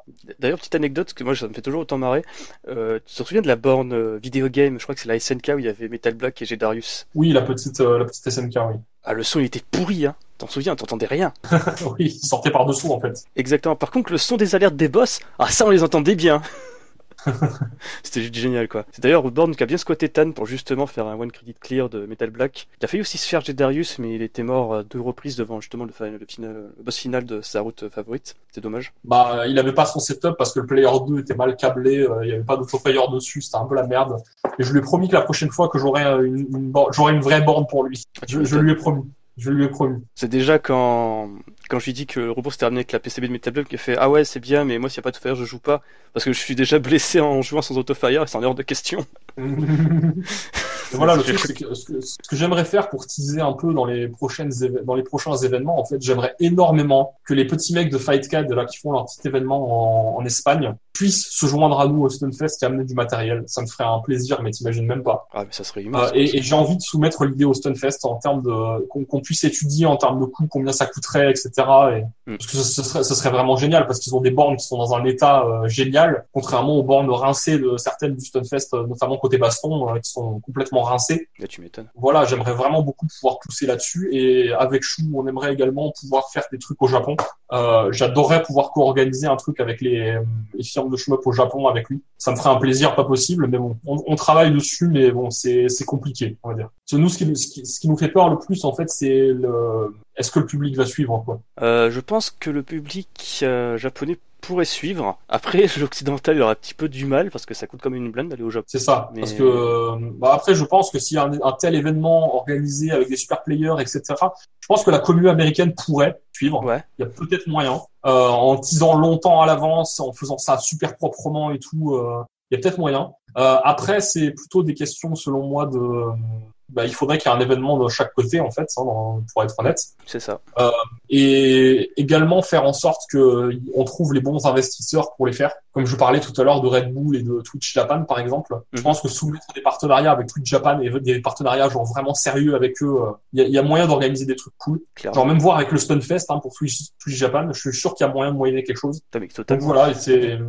c'est d'ailleurs. Il faut, il faut se sortir les doigts du cul, quoi. C'est littéralement, euh, il n'y aura rien sans rien. Hein. Si on bouge pas notre cul longtemps à l'avance, il se passera rien, clairement. Euh, d'ailleurs, par rapport à tes inquiétudes par rapport à la réception du public pour un événement au Japon, euh, déjà les Cave Matsuri, il y a beaucoup de monde qui y va et c'est juste les mecs qui vont faire leur promo de leur free-to-play et de, de Ketsu l'année dernière, pas cette année. Donc je pense que s'il y a un événement vraiment majeur où il y avait du shmup avec Kev, Taito, Gref, etc. tout ça, il y aura du monde. vraiment faire J'aimerais vraiment faire un événement majeur du coup avec tous les représentants, mais les représentants de tous les genres, à savoir le mobile, le doujin, le ah, PC, le console, l'arcade, qui est vraiment tout quoi. Ce serait vraiment génial pour moi. Et, et voilà et faire l'événement de sens où tout le monde soit sera représenté, qu'il y ait de quoi avoir des gros stands pour tout le monde, qu'il y ait beaucoup de free play, notamment. C'est surtout ça que j'ai envie de mettre un point d'honneur, qu'il y ait beaucoup de free play, que les développeurs puissent avoir des retours sur la commune et un peu de faire en sorte d'émuler tout ça que la, la, la commune Jap se réveille un peu et sorte un peu de l'ombre parce que je veux pas être méchant, mais la commune Jap, c'est vrai que dans les game centers au Japon, ben, c'est des mecs qui sont très discrets. C'est très rigolo que tu dis ça parce aurait tendance à penser l'inverse en fait. Bah, il faut déjà connaître les game centers où il y a du shmup au Japon et déjà ça c'est pas euh... dire quand t'es un, un, newbie et que tu débarques à Tokyo, euh, tu sais pas forcément dans lesquels il y en a. Bah tu diriges à Taito et par réflexe on va dire, mais après c'est vrai que Enfin, et cadeau, et après, si tu connais pas les, les autres, t'es dans la merde. C'est ça, parce que les, beaucoup d'autres game centers sont des petits game centers de quartier qui sont tout petits, qui sont à l'étage de, de, certains trucs. Donc c'est pas forcément évident à trouver. Et, ouais, c'est voilà, c'est c'est pas forcément facile en termes de communauté euh, de, de motiver les gens et d'essayer de les faire bouger un peu de leur petit confort euh, et, de faire les choses, de faire en sorte que les choses soient suffisamment intéressantes pour les boîtes pour bouger également quoi. Bon, faut, se rappeler aussi qu'on a on a beau être autant passionné qu'on veut, si un événement il n'intéresse pas une boîte et que c'est pas euh, un truc rentable pour eux en termes d'investissement par rapport à, au retour par rapport aux, achats que ça peut leur apporter, ben c'est clair qu'ils viendront pas. Hein. Ah, c'est sûr. Non mais de toute façon c'est un truc à tenter et, espérons que ça va aboutir. C'est un truc à tenter, il faut voir, voir si ça marche quoi. Mais à Tokyo c'est dur par rapport au fait que ben les, les locations de bandes d'arcade c'est compliqué, avoir beaucoup de matos en termes d'arcade c'est compliqué à Tokyo. Et ils n'ont pas d'association comme nous en fait, comme par exemple DS Game Center ou. C'est ça, il n'y a pas d'asso euh, qui, qui, qui, possède plein de bornes et tout ça, euh, ça n'existe pas là-bas. Euh, les bornes, t'es obligé de les louer à des game centers et les faire sortir des game centers, c'est pas facile. Et puis, en plus, couplé à ça, ben, tout simplement, le fait qu'il y ait euh, les, les emplacements soient super chers, quoi les emplacements dans Tokyo euh, pour, euh, pour des événements, ça coûte la peau des fesses. Quoi. Et c'est pour ça que c'est pour ça que les sponsors c'est obligatoire. Mais de ce que m'a dit Chou, il y a moyen de vraiment de, de voir des trucs avec euh, avec Twitch Japan parce que Twitch Japan il serait vraiment intéressé pour faire des trucs. Donc ouais ouais on va on va on va essayer de voir si ça des trucs faisables quoi. Si Twitch décolle au Japon, mais les mecs sont rois du pétrole parce que j'ai l'impression que les services de streaming au Japon c'est un petit peu byzance parce qu'ils ont ouais, Nico Nico, mais c'est un petit peu vieillissant. Tu as Fresh TV, mais c'est pas génial non plus. C'est ça, Fresh TV, c'est pas fou non plus. Nico Nico, c'est en train un peu de mourir. C'est pour ça que Twitch Japan est en le Japon, c'est vraiment un des rares pays où YouTube et Twitch galèrent à percer en fait. Mm. Et c'est pour ça que si on les contacte pour leur dire, "Eh les mecs, on a des, on a un gros événement qu'on veut faire et on vous veut vous Twitch pour l'événement." Euh, les mecs ils vont se ramener tout de suite, ils vont pas chercher. Hein. Ah c'est sûr. C'est pour ça que ça nous intéresse vraiment beaucoup nous euh, de, pouvoir négocier des trucs avec eux. Quoi. Et si on peut avoir Red Bull dans la foulée, ce serait génial. J'avoue. Bon, sinon là, avant de, de conclure ce podcast, qu'on a pas pas mal de choses, je voulais juste un petit peu revenir sur mon Stonefest à moi quand même. Ouais bien sûr. Que, Premier Washoy, premier Stonefest, c'était assez immense. Donc déjà, comme j'expliquais, le coup du jeudi où tu te bois une bière euh, avec des super players et d'un coup tu te mets à dîner, que t'as un gars d'M2 devant et derrière toi, tu fais d'accord, c'est Nawak. Déjà, déjà, d'ailleurs, par rapport au site, il faut savoir que quelque temps avant le Stunfest, on avait préparé euh, une interview avec Exa Arcadia, avec Crazy Lubervinich, pendant très très longtemps. Mm-hmm. Et j'avais contacté justement euh, Exa environ début mai pour dire ah, vous pouvez répondre à notre interview, on fait ça par mail, etc. Et d'un coup, bah, il faut savoir que c'est chou en fait. Il m'a répondu, il fait mais au fait tu n'es pas au Stunfest à la fin du mois, il y a pas moyen qu'on le fasse euh, directement sur place. Et tant qu'à faire, on fait une interview avec euh, Tanoshima CM2. Je lis le mail. Je suis resté con et ça marchait. bah, quand, on, quand, on, se bouge les fesses pour que les choses arrivent, oui, ça marche. Hein. Ah, mais, D'ailleurs, il y a des gens derrière pour, pour, faire en sorte que ça marche, ça marche. Hein. Mais, mais juste un merci infini, Guillaume. C'est putain, c'est juste un truc de dingue, quoi. C'est pour ça que ça me fait un peu rigoler, en fait, dans le sens où tout le monde me dit merci, merci, merci, mais j'ai envie de dire, les gars, il suffisait juste de le faire, en fait. C'est, il fallait juste y aller, et puis c'est tout. C'est, il y avait pas grand chose de plus à faire, quoi. J'imagine pas à quel point t'es redevable, quoi. J'ai réussi à faire une interview avec Tanoshima Sentu Arcadia. Euh, j'ai, genre, t'as le mec de Tekimura qui te fait merci, merci. Euh, c'est voir des joueurs français aussi passionnés, ça fait vachement plaisir. Euh, que même le gars il dit qu'il pense que les joueurs français occidentaux sont meilleurs que les japonais euh, sur Akaitu Blue Type R. Tu fais what? C'est pareil, le gars de M2, quand je l'interview et tout, je sais, je commence à balancer des choses un petit peu près, bah tu vois, où, où, le mec il sent que je, je, les connais quoi. Je connais leur entreprise et compagnie. Il faut ah oui en effet, ça c'est vrai, vous avez raison, genre de choses. Et qu'à la fin, je, je dis bon bah pour finir, je vais juste vous dire que je suis admiratif de votre travail et que je dis toutes vos interviews. Euh, même si c'est en japonais grâce à Google Traduction, et je suis juste abasourdi par ce que vous faites. Et, et, et, je rigole pas. Au milieu de la traduction de Erun, t'as Naoki qui a fait un merci. Mais genre le merci qui sortait du cœur, quoi. Ah, il faut. Hein. D'ailleurs, petit côté glaireux, je m'étais ramené avec ma version euh, Croix de de la Sega Croix des Classic Collection. Ah, tu l'as fait dédicacer Exactement. Je fais. C'est juste une petite requête. S'il vous plaît, pouvez-vous dédicacer euh, mon, mon, jeu? Et, et, les, joueurs, et Naoki il était fou. Il a pris en photo le jeu parce que. Ah oui, ils t'attendent vraiment pas en fait, vu que c'est une, une boîte Jap. Et les Jap pensent vraiment toujours avant toute chose euh, locale. C'est vraiment une, façon de penser chez eux. Et vu que c'est pas des gros, c'est pas euh, c'est pas Capcom, c'est pas Konami ou des trucs comme ça, ils sont pas giga gros. Et du coup pour eux, ben vu qu'ils sont petits, ils pensent pas qu'ils sont connus euh, ailleurs qu'au Japon en fait. Et du coup c'est pour ça que ça leur a fait un plaisir de ouf de voir que ben il y avait des gens qui répondaient à, enfin qui étaient prêts à acheter leur jeu en Occident, qui leur demandaient euh, faites des versions occidentales, tout le monde aimerait bien. Enfin voilà, c'est tu m'étonnes que les mecs soient contents, je comprends parfaitement. Et c'est pour ça d'ailleurs que j'imagine que que Cave quand je leur ai dit que, que j'étais sur leur stream, que je leur ai dit euh, ouais bah venez au Stonefest, ça serait super cool, on adorerait vous avoir là-bas que les mecs mode ah c'est trop bien machin machin. Je pense que c'est je pense que c'est un peu une conséquence dans le sens où bah vu qu'il n'y a pas de gros événements de shmup chez eux, bah c'est un peu une conséquence parce qu'ils se disent bah il n'y a pas d'événement chez nous, il n'y a pas d'événement ailleurs, bah du coup bah on fait juste notre event à nous et puis basta. Et le fait d'avoir capté l'attention un peu d'autres événements euh, qui se passent ailleurs que chez eux, bah du coup ils se disent euh, putain c'est cool quoi. D'ailleurs les mecs de K ils sont, ils sont pas restés cons quand t'es apparu sur leur stream? Bah ils, ont bugué pendant deux secondes, quelque chose comme ça. ah c'est génial. À, lâcher des. Vraiment, c'est vraiment lui. Putain, c'est trop bien. Bonjour, bonjour. Il commençait à me dire bon, bonjour en, français. Je suis sûr qu'ils ont dit bonjour en français. Euh, ils ont commencé à me dire euh, au, au, tout début en fait j'avais lâché sur le chat que euh, est-ce qu'ils allaient parler anglais un peu ce soir sur le stream? Parce que ça arrive qu'ils parlent anglais en fait sur ce stream là ça arrive des fois et je leur avais demandé je leur ai posé la question est-ce que vous allez parler un petit peu anglais sur le stream? Et on dit ouais non pas trop ce soir parce qu'on fait la sortie du jeu donc ce sera surtout japonais en fait. Et juste après deux secondes après hein, j'ai lâché mon message en mode ah oui au fait je suis le, le mec qui s'occupe de tout ce qui est organe du shmup au Stunfest machin bonjour et les mecs ils ont fait ah bon finalement on va parler anglais un peu quand même ah, tu m'étonnes, ils ont dû capoter. Non, mais c'est génial. Et ensuite, pour continuer un petit peu, c'est juste le fait de faire toutes ces rencontres avec plein de joueurs de la communauté, quoi. Déjà, tu rencontres Tan, qui est juste une super crème, avec pareil, Ellie, euh, Feedbacker, M. Night. M. Night, c'est d'ailleurs un régal parce que j'ai enfin pu parler Milestone et euh, Cash Gen avec un gars en vrai. et c'est juste excellent. euh, il y a aussi Liv. Non, de toute façon, tous les joueurs sont des pralines. Hein.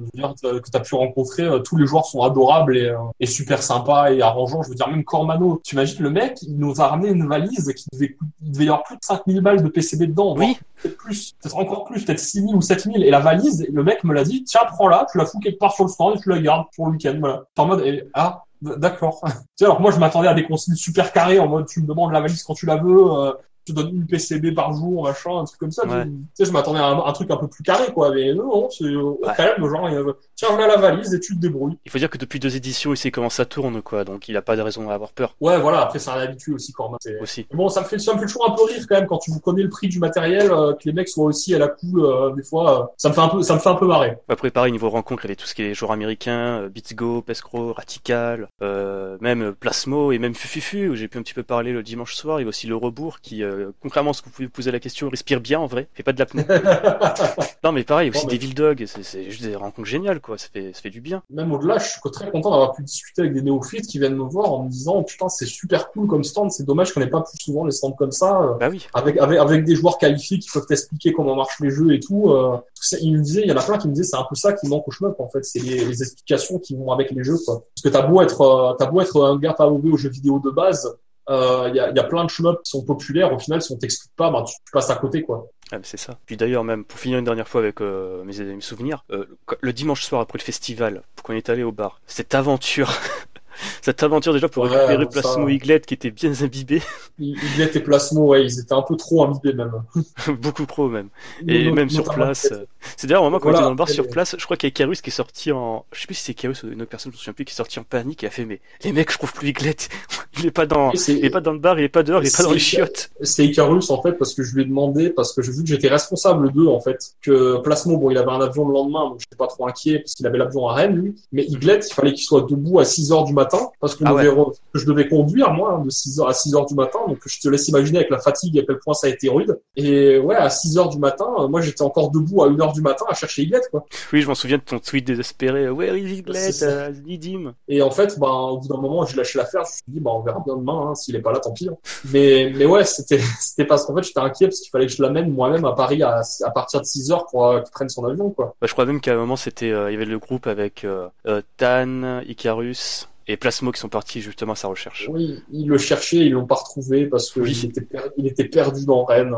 Il a, il a retrouvé conscience vers une heure et demie du matin. Enfin, n'importe quoi, mais, mais c'était marrant. Puis même d'ailleurs, pour justement finir, à un moment quand on était au bar, euh, bon déjà il y avait Foufoufou sur place, donc c'est cool, j'ai pu un peu partager la démographie grâce à Plasmo. Notamment bah, le remercier de sa venue, que ce qu'il a fait extraordinaire, même si euh, la partie du dimanche s'est mal terminée, euh, c'était quand même une performance extraordinaire, donc c'était un honneur de le voir. Et à un moment quand même, on était dehors et d'un coup, tu sais ce qu'on, qui on voit arriver au loin? Mhm. Naoki Ori, euh, Kimura et Shu. Oui, c'est vrai qu'ils sont venus taper une bière avec vous et que même Ouais. euh, Ori a pris des photos avec le casque à de, la, de chat à la fin. Ouais, ouais, le, le casque Neko Mini, je fais, je, je- je- j'étais euh, au bar avec justement Eli, on se dit, mais on rêve ou quoi là en fait? On est en train de se taper une bière avec euh, trois présidents de sociétés japonaises et ça parle hardware et tout avec Graphifty, mais Non, c'est mais quoi voilà, les, mecs, en fait, dès qu'ils sont sortis du cadre du festival, sont hyper ouverts et c'est génial, quoi, parce que y a pas, y a pas ce côté inaccessible, en fait, des mecs, dans le sens où, ben, c'est pas parce que c'est des présidents que les mecs ont la, ont la, la grosse Ouais. tête et la bouteille, tu vois. C'est, c'est pas parce que c'est des présidents qui vont pas vouloir aller avec la plèbe euh, des joueurs, euh, non, non, non, c'est vraiment, euh, voilà, c'est, ça, ça se fait, les mecs sont abordables, tu peux débarquer en disant t'es un random mais t'aimes bien leur jeu et les mecs vont être ravis, quoi. C'est d'ailleurs justement, c'est quand j'ai vécu ça, je me suis remémoré de la fois que tu étais venu la dernière fois dans un podcast il y a deux ans pour justement expliquer euh, tes souvenirs du, euh, du Washoi avec la- l'anecdote de Kamui qui t'avait filé un DVD et tout, et qui était super contente euh, de l'événement. Non mais c'est ça, c'était en 2013, c'était mon premier Stunfest. Moi j'étais venu vraiment en touriste hein, cette fois-là, j'étais pas orga de rien du tout, j'étais juste touriste, hein, Ouais. littéralement. Et en fait, Camouille était venu au Stunfest et avait euh, fait des démos de Battle Garega sur scène. Et en fait, ben il y avait plein plein plein de, gens qui étaient super contents de la démo et Camouille en fait à un moment est passé sur le stand, sur le stand shmup, tu vois, et, rega- et regardait qui jouait à Garega, etc. Et en fait, euh, moi, à la fin de sa run, j'étais passé la voir pour la féliciter à la fin de la run sur scène. En mode, putain, le run était giga impressionnant. Je connaissais un peu Battle Garega, mais je l'avais jamais vu sous cette, euh, sous, sous cet angle-là, voilà. Et en fait, Camouille avait tellement apprécié que j'avais donné un petit commentaire comme ça et que j'étais venu la voir pour la remercier et tout, qu'elle était, elle était venue, elle m'a dit, Ah, attends deux secondes, je tombe à tes ça et elle, elle est revenue avec un DVD, euh, d'un, d'un deux hall de Garega sur la version extended et j'étais super content, quoi. DVD de la main à la main, euh, dédicacé avec un petit dessin dessus et tout. J'étais- ravi, quoi. J'étais aux anges. C'est honnêtement, euh, c'est voilà quoi. Voilà, ce qu'on dit là, c'est pas une blague, les gens. Il faut venir euh, au Washoi, hein. Enfin, voilà, c'est euh. que les, les joueurs, même s'ils ont un gabarit de level ultra mondial, euh, que c'est des monstres de jeu, euh, et même les, les- et même les développeurs, les, les présidents même, je veux dire, tout le monde est hyper accessible, quoi. C'est ça qui est génial, c'est que personne a la grosse tête là-dedans, quoi. Je veux dire, même Fou Fou Fou, euh, on lui, on lui disait qu'on avait tous vu son run euh, de, du Watch de 2015, qu'on se rappelait les mêmes des passages et tout ça, euh, qu'il avait esquivé à tel endroit, et le mec il était là, ah mais non, arrêtez, c'est, je vais rougir, machin, tu sais, il était un peu en non, parlez pas trop et tout. Il était gêné un peu, tu vois, mais il restait super content, il était accessible et tout, tu vois. Et, à la fin, il nous a, à la fin du restaurant, quand, quand on discutait de ça, il nous a dit que ça lui faisait super plaisir qu'on qu'on se soit intéressé à lui à partir de ce moment-là et que qu'on ait vu les runs, qu'on ait suivi un peu ce qu'il faisait, qu'on se soit renseigné sur le jeu aussi. Bah oui. Parce que voilà, il y a des mecs qui aiment bien les les, runs de shop et qui se renseignent pas du tout sur les jeux ni rien. Enfin, il était ravi quoi. Voilà quoi, c'est juste extraordinaire. Et, tout le monde est comme ça en fait dans le shop. C'est ça qui est génial, c'est qu'il n'y a pas de mecs qui ont la grosse tête euh, ou si en a, c'est des grosses exceptions. Il faut pas leur porter d'attention quoi. C'est tout. C'est que s'il y a des mecs qui ont la grosse tête, bah ignorez-les point barre. Quoi. Et ils sont très très très très rares hein, dans la commune shop. Euh, j'ai pas souvenir, j'ai pas souvenir d'en avoir connu beaucoup quoi. Ouais, pareil. Non mais voilà quoi. L'année prochaine, si ça se fait, il faut venir les gens. Il faut venir au Stunfest, au à n'importe quel événement shmup, il faut venir. On se fera un plaisir de vous rencontrer, de vous parler, tout ça, euh, avec grand grand grand plaisir. Le, seul problème, c'est que justement, il y avait beaucoup trop de monde. J'ai pas pu parler avec tout le monde. C'est ça le Ah bah ça, hein, c'est. T'aimerais que le festival dure une semaine de choses comme ça. Hein. Mais c'est ça. C'est que justement, on en parlait critical, mais il fallait au moins que le festival dure 4 jours. Que il y avait pas assez de temps quoi pour parler à tout le monde, euh, échanger, genre de choses. C'est, je m'en souviens que justement le dimanche soir, euh, au moment de partir, euh, voilà quoi, c'était un déchirement parce qu'on disait mais waouh quoi, j'ai sans doute passé l'un des plus beaux week-ends de ma vie et demain je vais reprendre le train et à tous les coups il va pleuvoir chez moi quoi. ça le retour le retour de la routine quoi hein, c'est ça hein. exactement. En plus je déconne pas il a vraiment plu quand je suis rentré chez moi. Ce qu'il a fou mal hein, pour pour ma douce province. C'est rigolo parce que moi ça me rappelle un peu ce sentiment de quand j'ai dû quitter le Japon après un an un an là-bas. Ce sentiment de manque qui se passe après que tu que tu dois avoir connu du coup après le Stunfest. Ouais c'est exactement ça. D'ailleurs euh, je pense que je vais pas t'aller au Japon là ça m'a on a eu des discussions. ah, il faut, c'est bien. On verra ça, je pense que là, tu m'as bien saucé, voilà. Mais voilà, venez au Stonefest, c'est un bon événement, les gens. Faut pas croire, faut pas écouter les connards qui, qui racontent que de la merde en disant que leur gars c'est des trous du cul et tout ça. Euh. Putain, non, pas du tout. pas du tout. Faut arrêter, faut arrêter, quoi. Il y a un moment, euh, les, mecs qui disent ça, c'est, c'est des mecs qui, d'une, ils sont pas allés. Et s'ils y sont allés et qu'ils ont pas apprécié, c'est qu'ils sont aveugles, hein. je pense, hein, ou qu'ils sont débiles mentaux. Hein. Je veux dire, il y a un moment, euh, dire que t'es allé au Stonefest et que tu t'es pas amusé, c'est que t'as un problème, quoi. Clairement, clairement. Ou c'est que, ou c'est que tu cherches à faire des dramas. C'est, je veux dire, euh, même même Ken Bogard qui, qui a trash talk un peu Capcom parce qu'il s'est fait ban euh, par rapport à des histoires comme quoi Capcom il pense qu'il a divulgué des infos sur ses jeux, etc. Enfin, il y a tout le temps des dramas et des trucs comme ça, mais les, les mecs en eux-mêmes restent adorables. Je veux dire, Ken, Ken Bogard, je l'ai croisé quelques fois sur le stun c'est un mec hyper accessible et qui est super bah adorable quoi. Je veux dire, euh, il, en plus il pense pas que baston, tu vois, c'est un mec qui est super ouvert, qui adore le shop, qui avait même commenté les runs de Darius en 2015, en 2016. Oui, j'en souviens. Et, le mec adore le puzzle game. Enfin voilà, c'est il y a des gens de tous les horizons sur le sur le sur le sur le Sunfest. Et voilà, c'est un, un événement qui a besoin de pas mourir quoi. C'est c'est un événement nécessaire quoi. Il est, il est, vraiment trop bien et je serais trop triste que ça s'arrête quoi. Ah clairement. Il faut pas, il faut, faut essayer de faire quelque chose et ouais, il faut faut se bouger le cul quoi tout simplement. Bah, bah, clairement, je pense de toute façon que je vais demander des avis aux, aux concernés, dont toi probablement, si je peux avoir un, un, petit retour écrit, genre sur une ligne de qu'est-ce qu'a été le Stunfest pour eux, un truc comme ça, tu vois. Ok, d'accord. Parce que vraiment, c'est, enfin pour moi, ce serait trop triste qu'après le, après tous les efforts et jusqu'où on est arrivé avec le Stunfest de cette année, que ça s'arrête sur ça, ce serait vraiment dégueulasse, quoi.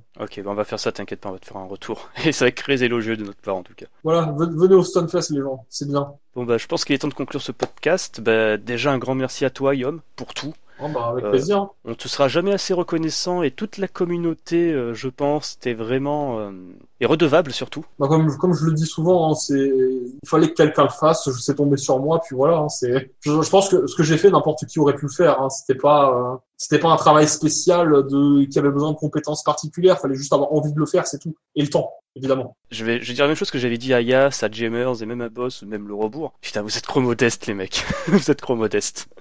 Non, mais c'est, faut, faut le dire. C'est vrai qu'il y a quand même une grosse contrainte de temps. Je veux dire, Erune, je sais qu'il aurait adoré continuer à le faire, mais qu'il n'avait pas la possibilité à cause de son travail. Moi, j'ai eu le temps de le faire. Je pense que je peux le dire vraiment honnêtement.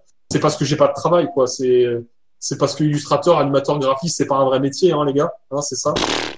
Quoi. que j'ai pas de travail, que voilà, c'est, j'ai eu le temps de me consacrer à ça à plein temps quasiment, parce que c'est vraiment, ça avait vraiment été le cas. Hein. J'étais vraiment à plein temps sur plusieurs jours là-dessus, hein. plusieurs semaines, voire peut-être mois. Hein. Et le résultat s'est fait sentir. Encore un grand merci. C'était excellent. Ah, bah, avec, plaisir. C'est son, je veux dire, je, ça se voit maintenant que j'essaie de faire en sorte que les choses se bougent, quoi, parce que ça m'ennuie qu'il y ait plein de gens qui me disent qu'il y a ça, ça, ça qui est possible, qu'il y a tel, tel truc qui serait faisable et qu'au final on te dise ouais moi non c'est trop compliqué c'est pas faisable ça va pas être rentable. Enfin j'ai envie de dire pour moi le fait que ce que moi je sois rentable je m'en bats les couilles du moment que je suis euh, que j'arrive à manger le soir et que et que l'événement soit pas à perte à partir de là je m'en fiche. C'est plutôt pour les boîtes que je me bats en fait pour que les boîtes puissent continuer à vivre en fait. Quand j'entends que des boîtes comme Grève qui font des show qui sont vachement qui sont magnifiques euh, des, des, boîtes comme M2 qui font des portages de ouf et des boîtes comme euh, le, studio qui enfin, je crois que c'est Exarcadia ou Tanoshimas je me rappelle plus jamais lequel qui a fait euh, Tanoshimas non. qui a fait euh, sur mobile. Quand j'entends dire que le jeu a à peine amorti 10% de son budget de départ je suis en mode putain de merde quoi. Qu'est-ce qui se passe? Ouais, justement, j'en ai parlé avec Kimura et je disais que ça m'a tristé énormément quoi. Bah pareil, c'est ça, ça m'attriste énormément et c'est pour ça que je me bats pour que ça se réveille un peu quoi. Parce que pour moi, c'est pas normal quoi que ça que ça que ça continue sur cette voie-là quoi. C'est je suis vraiment triste et, voilà. Et c'est pour ça que à terme, je compte me battre même sur d'autres voies, notamment la voie du streaming, pour que les choix soient un peu plus reconnus, quoi. Parce que il y, a plein de mecs, il y, a, plein de mecs qui testent des jeux indés random au pif. Euh, enfin, je prends l'exemple parce que c'est un streamer connu, mais un, certain Zerator, je sais pas si ça parlera à beaucoup de monde, mais qui a, qui a un streamer connu qui est arrivé par Eclipsia, qui a, qui a fait sa, qui a fait sa, sa qui a fait son trou et qui a vraiment très très bien marché sur sur Twitch, mhm. qui fait des événements qui se bougent le cul de ouf pour faire sortir Trackmania de l'ombre. Parce que faut, faut, faut dire ce qui est, Trackmania c'était pas giga populaire jusqu'à il y a pas si longtemps. Ce giga casse le cul pour que Trackmania ça marche. Il y a des événements faits autour de ça, etc. Et le mec teste des jeux indés euh, récemment. Souvent, des jeux indés qui lui plaisent pour les, montrer au, monde et profiter de sa notoriété que pour parler des jeux. Et je je suis pas sûr qu'il se fasse payer par les boîtes pour en parler, vu qu'il dit lui-même qu'il qui teste des jeux qu'il aime. Bah oui. Après, peut-être qu'il contacte les boîtes pour faire des. des... Donnez-moi une clé, s'il vous plaît, je vous fais la promo. Voilà, non, même, euh, je faire des. Euh, comment ça s'appelle Des, des opérations les, les, trucs mais qui sont médi pour euh, des opérations médiatisées, mais qui sont rémunérées. C'est des, des... J'ai oublié le terme, excusez-moi. C'est ouais, pas grave. Mais, mais voilà. Opération marketing. T'as des streamers, des OP, voilà. Des OPSP, voilà, ça s'appelle. Où les streamers sont payés relativement cher, hein, on va pas se mentir, par les boîtes pour que les streamers parlent de leur jeu et disent qu'il est bien, etc. et etc. quoi. Et, et moi je suis en mode, bah, je me tâte à peut-être faire ça auprès des streamers en mode euh, les contacter, en contacter plein savoir s'il y en a qui, en échange de clés du jeu, seraient pas euh, ready à faire quelques sessions dessus, etc. Mm. Enfin voilà, tu vois, c'est c'est des trucs qui se tentent. Et je me dis, si personne le fait, bah, ça n'arrivera jamais de toute façon en fait. Donc, euh, je veux dire, les boîtes de shmup, ils sont un peu trop vieux jeux, euh, sans être méchants, hein, pour euh, pour tenter des OP marketing comme ça, quoi. Même si des JK, ils avaient tenté le coup à faire du stream Mm. Ça a moyen marché parce que le, le public fait pas giga réceptif. Mais à mon avis, pour ça, il faut partir déjà de mecs qui sont plutôt hype de base. Des mecs qui sont, qui sont plutôt connus et pour, pour que ça marche, à mon avis, t'es obligé de faire comme ça, quoi. Exact. Donc bon, j'ai envie de me bouger le cul à ce niveau-là. Je profite un peu d'avoir du temps euh, au-delà de mes activités pro et que j'essaie de me bouger le cul pour trouver du boulot. Euh, au-delà de ça, euh, je veux dire, j'essaye de faire en sorte que ça marche, quoi. Je profite d'avoir un peu de temps libre et d'avoir accès à, à, à, à l'outil merveilleux qui est Internet euh, pour pouvoir euh, faire marcher des choses comme ça. Parce que dis-toi que tout ce que j'ai organisé, je l'ai organisé depuis mon bled paumé en Suisse. Hein. C'est génial. Je veux dire, j'ai pas bougé une seule fois de chez moi pour organiser tout ça, quoi. On a du mal à le croire justement quand on arrive sur place. Hein, c'est.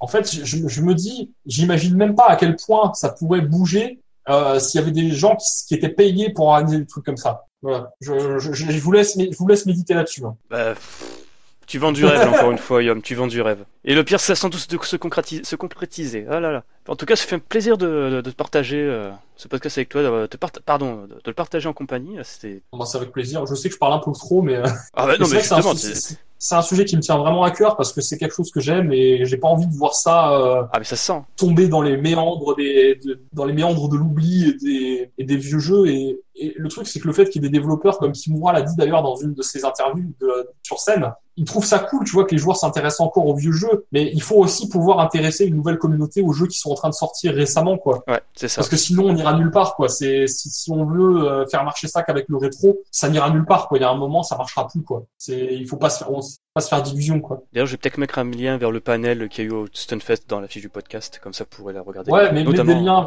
peut mettre des liens vers tout, vers les runs qui ont été faits, euh, s'il y a des ah bah oui, des vers les restreams d'Icarus. Je crois que Icarus a même streamé le Storm Shmup si vous voulez avoir un aperçu de ce que ça a été. Oui, il a, euh, il a streamé. voilà, sorti, sorti, des photos. Moi, j'ai pas grand chose, mais si vous voulez un aperçu de ce qu'a été le Storm Shmup, euh, allez voir les streams d'Icarus qu'il a fait. C'était génial, quoi. Il me semble que même Dam Dam d'ailleurs a filmé les quelques minutes de la fin du run de, de Foufoufou pour avoir les, les réactions du public à chaud. Tu sais, les, ouais, je le, le, live réaction pendant le pendant le pendant le combat sur Ibachi, et ça devait être génial. Et je lui ai demandé qu'elle m'envoie la, la, vidéo dès qu'elle l'aura récupérée, tu vois, parce que là, elle a pas trop le temps, mais c'est dès qu'elle aura le temps, elle pourra le faire. Mm. Et, et ouais, c'est clair que c'est un truc que j'ai vraiment envie de voir, tu vois. C'est parce que moi, je l'ai vécu sur scène, et sur scène, c'est pas pareil, tu vois. Bah T'es pas dans la foule et t'entends vachement moins, vu que t'as le retour son, t'entends que dalle à part le jeu, en fait. Même toi, tu t'entends pas parler. Et du coup, j'ai, enfin, pour moi, ça me donne des frissons quand je regarde le, le restream anglais euh, parce que tu l'entends plus sur le stream anglais le public que sur le stream français en fait. Ah, génial. Euh, t'entends la, t'entends, les bruits de foule depuis derrière le rideau euh, en disant avec Soft Drink et Ratical qui disent euh,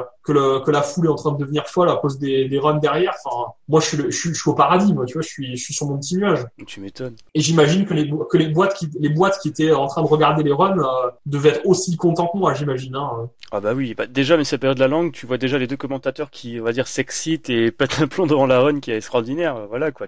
Bah, tu, tu es Cave, voire même tu es Ikeda, tu vois ça, tu fais ouais putain merde, un jeu que j'ai fait en 2002, euh, vous jouez tant les foules, tu fais ouais quand même. C'est ça. Et le truc c'est que nous c'est ça qu'on veut essayer de d'émuler en fait, c'est faire prendre conscience aux pros qu'il y a des mecs pour jouer à leur jeu et s'ils se bougent un petit peu en termes de communication et de, de partage, un peu plus que, que ce qu'ils font au Japon en fait actuellement, parce que je veux dire, euh, il faut qu'il y ait de la communication, il faut que la com se, se, se réveille sur les sur les shmups. Parce que c'est clair que c'est pas avec les, les trois articles qu'on fait. Enfin, je, je, je, ne le prends absolument pas mal. Hein. Ah. Mais je, je veux pas être méchant, mais je suis désolé, mais c'est pas avec les articles Shmup que ça va faire bouger les, les néophytes. Quoi. Ah, mais ça, ça, je te le confirme. Ça, je te confirme parfaitement. Alors, que pourtant, c'est des articles de très bonne qualité, tu vois, je, je le dis pas, mais je, je ne renie en rien la qualité de tout ce que, de tout ton travail. Au contraire, c'est, c'est génial. Mais c'est clair que c'est, c'est pas ici que les jeunes vont, aller ah bah pour se renseigner, quoi. De, je veux dire, de leur, de leur plein Je veux dire, quand tu vois que des, des, des sites comme jeuxvideo.com en ont absolument rien à foutre, et c'est un des trucs sur lesquels j'ai envie de travailler également, enfin, sur le fait que bah putain, JVC, arrêtez de dire de la merde, quoi. Il y a des choses merveilleux qui sortent tout le temps et vous dites rien. si, si, ils disent qu'il y a un nouveau portage d'Ikaruga sur Switch, c'est trop bien. Ouais, putain, euh, arrêtez tout, quoi. Ça, j'en ai discuté avec, euh, avec Tanushima et, et avec euh, Komabayashi, que les gens sont en mode, euh, putain, il y a Ikaruga qui ressort sur, sur, sur Internet, enfin, sur Switch, que c'est trop la hype. Moi, je suis en mode, les mecs, même eux, me disent euh, qu'ils sont en mode, on comprend pas, quoi.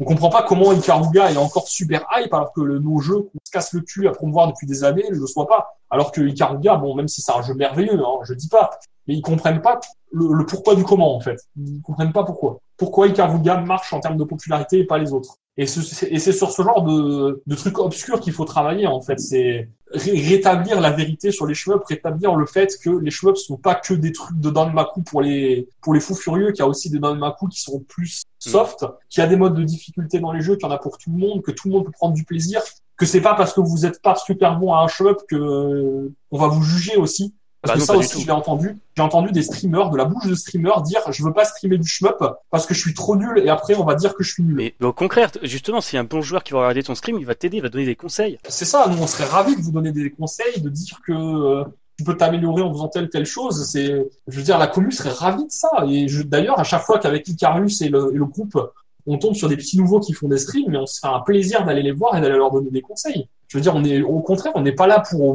pour descendre les gens, on est là pour les encourager et aller de l'avant. Surtout que quand on commence à avoir des joueurs qui se tirent la bourre dans les dans les top rankings, bah c'est c'est génial. Enfin, je veux dire, ah il y a un moment où il y a un moment où la hype de Garriga était revenue en 2013 où il y avait, je crois, il y avait presque 20 joueurs euh, qui se tiraient la bourre sur le jeu, qui étaient tous à des scores entre A et B euh, et qui se tiraient la bourre, qui n'arrêtaient pas au jour le jour de se battre les uns les autres, mais c'est génial. Bah les mecs sont en mode ah putain il m'a battu vite, il faut que je reprenne le, le devant, etc. C'est un peu comme les mecs en speedrun qui se tirent la bourre alors qu'ils sont 40 sur le même jeu quoi. C'est le même feeling et c'est génial quoi. C'est il n'y a pas de meilleur feeling communautaire que ça.